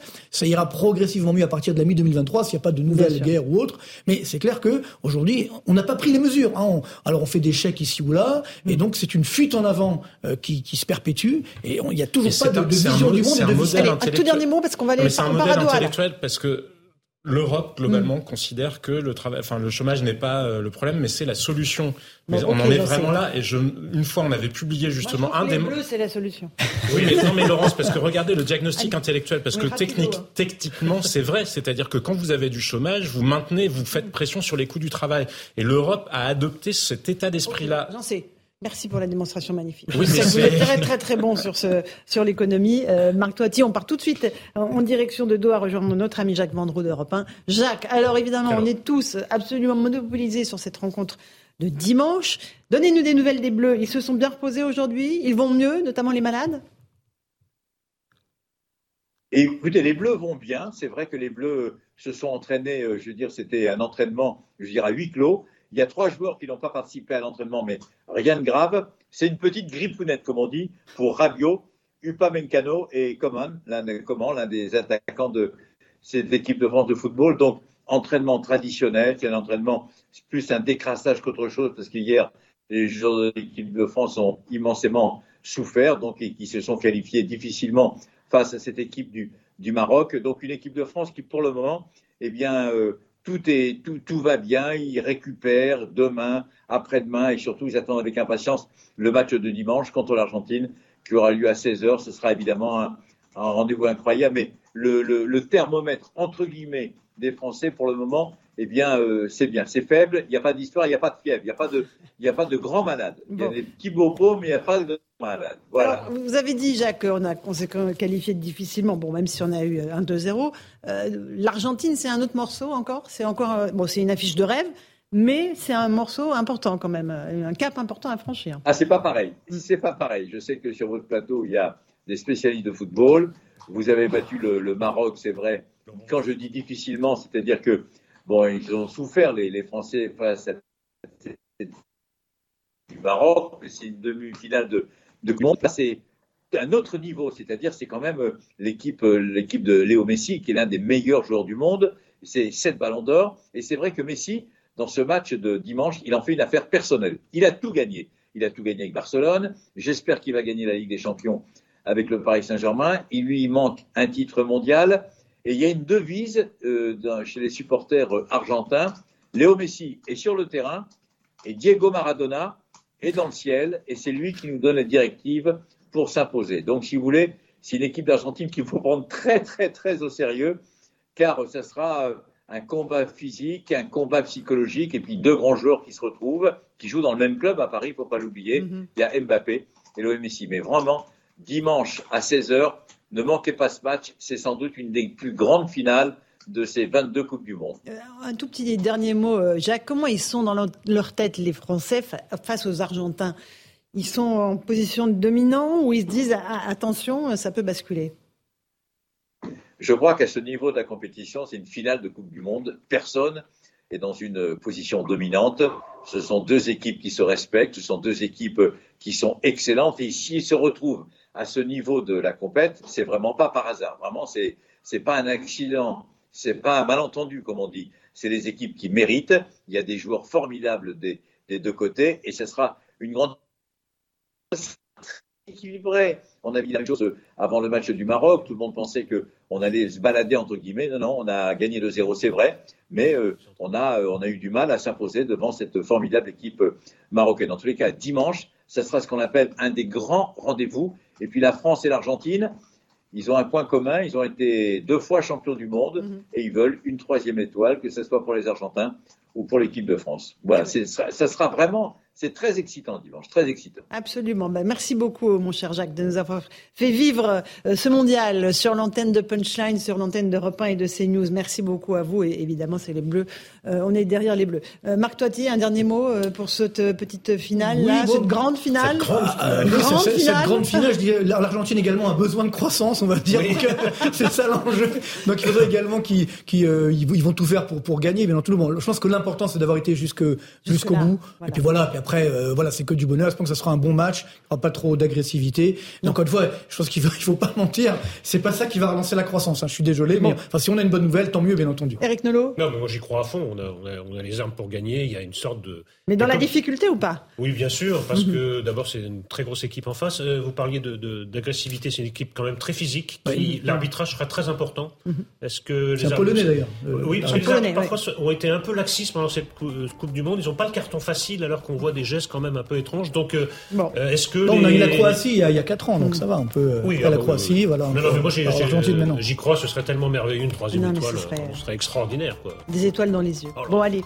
Merci à tous les trois, Jean-Sébastien Ferjou, Eric Nelot, Marc Toiti. Votre livre Reset 2, Bienvenue dans le monde d'après. Le monde d'après, c'est celui des vieux champions du monde. Merci à vous trois. dans un instant, Christine Kelly sur CNews euh, pour Face à l'info avec ses invités sur Europe 1, Europe Soir avec Hélène Zelani. Bonne soirée sur nos deux antennes.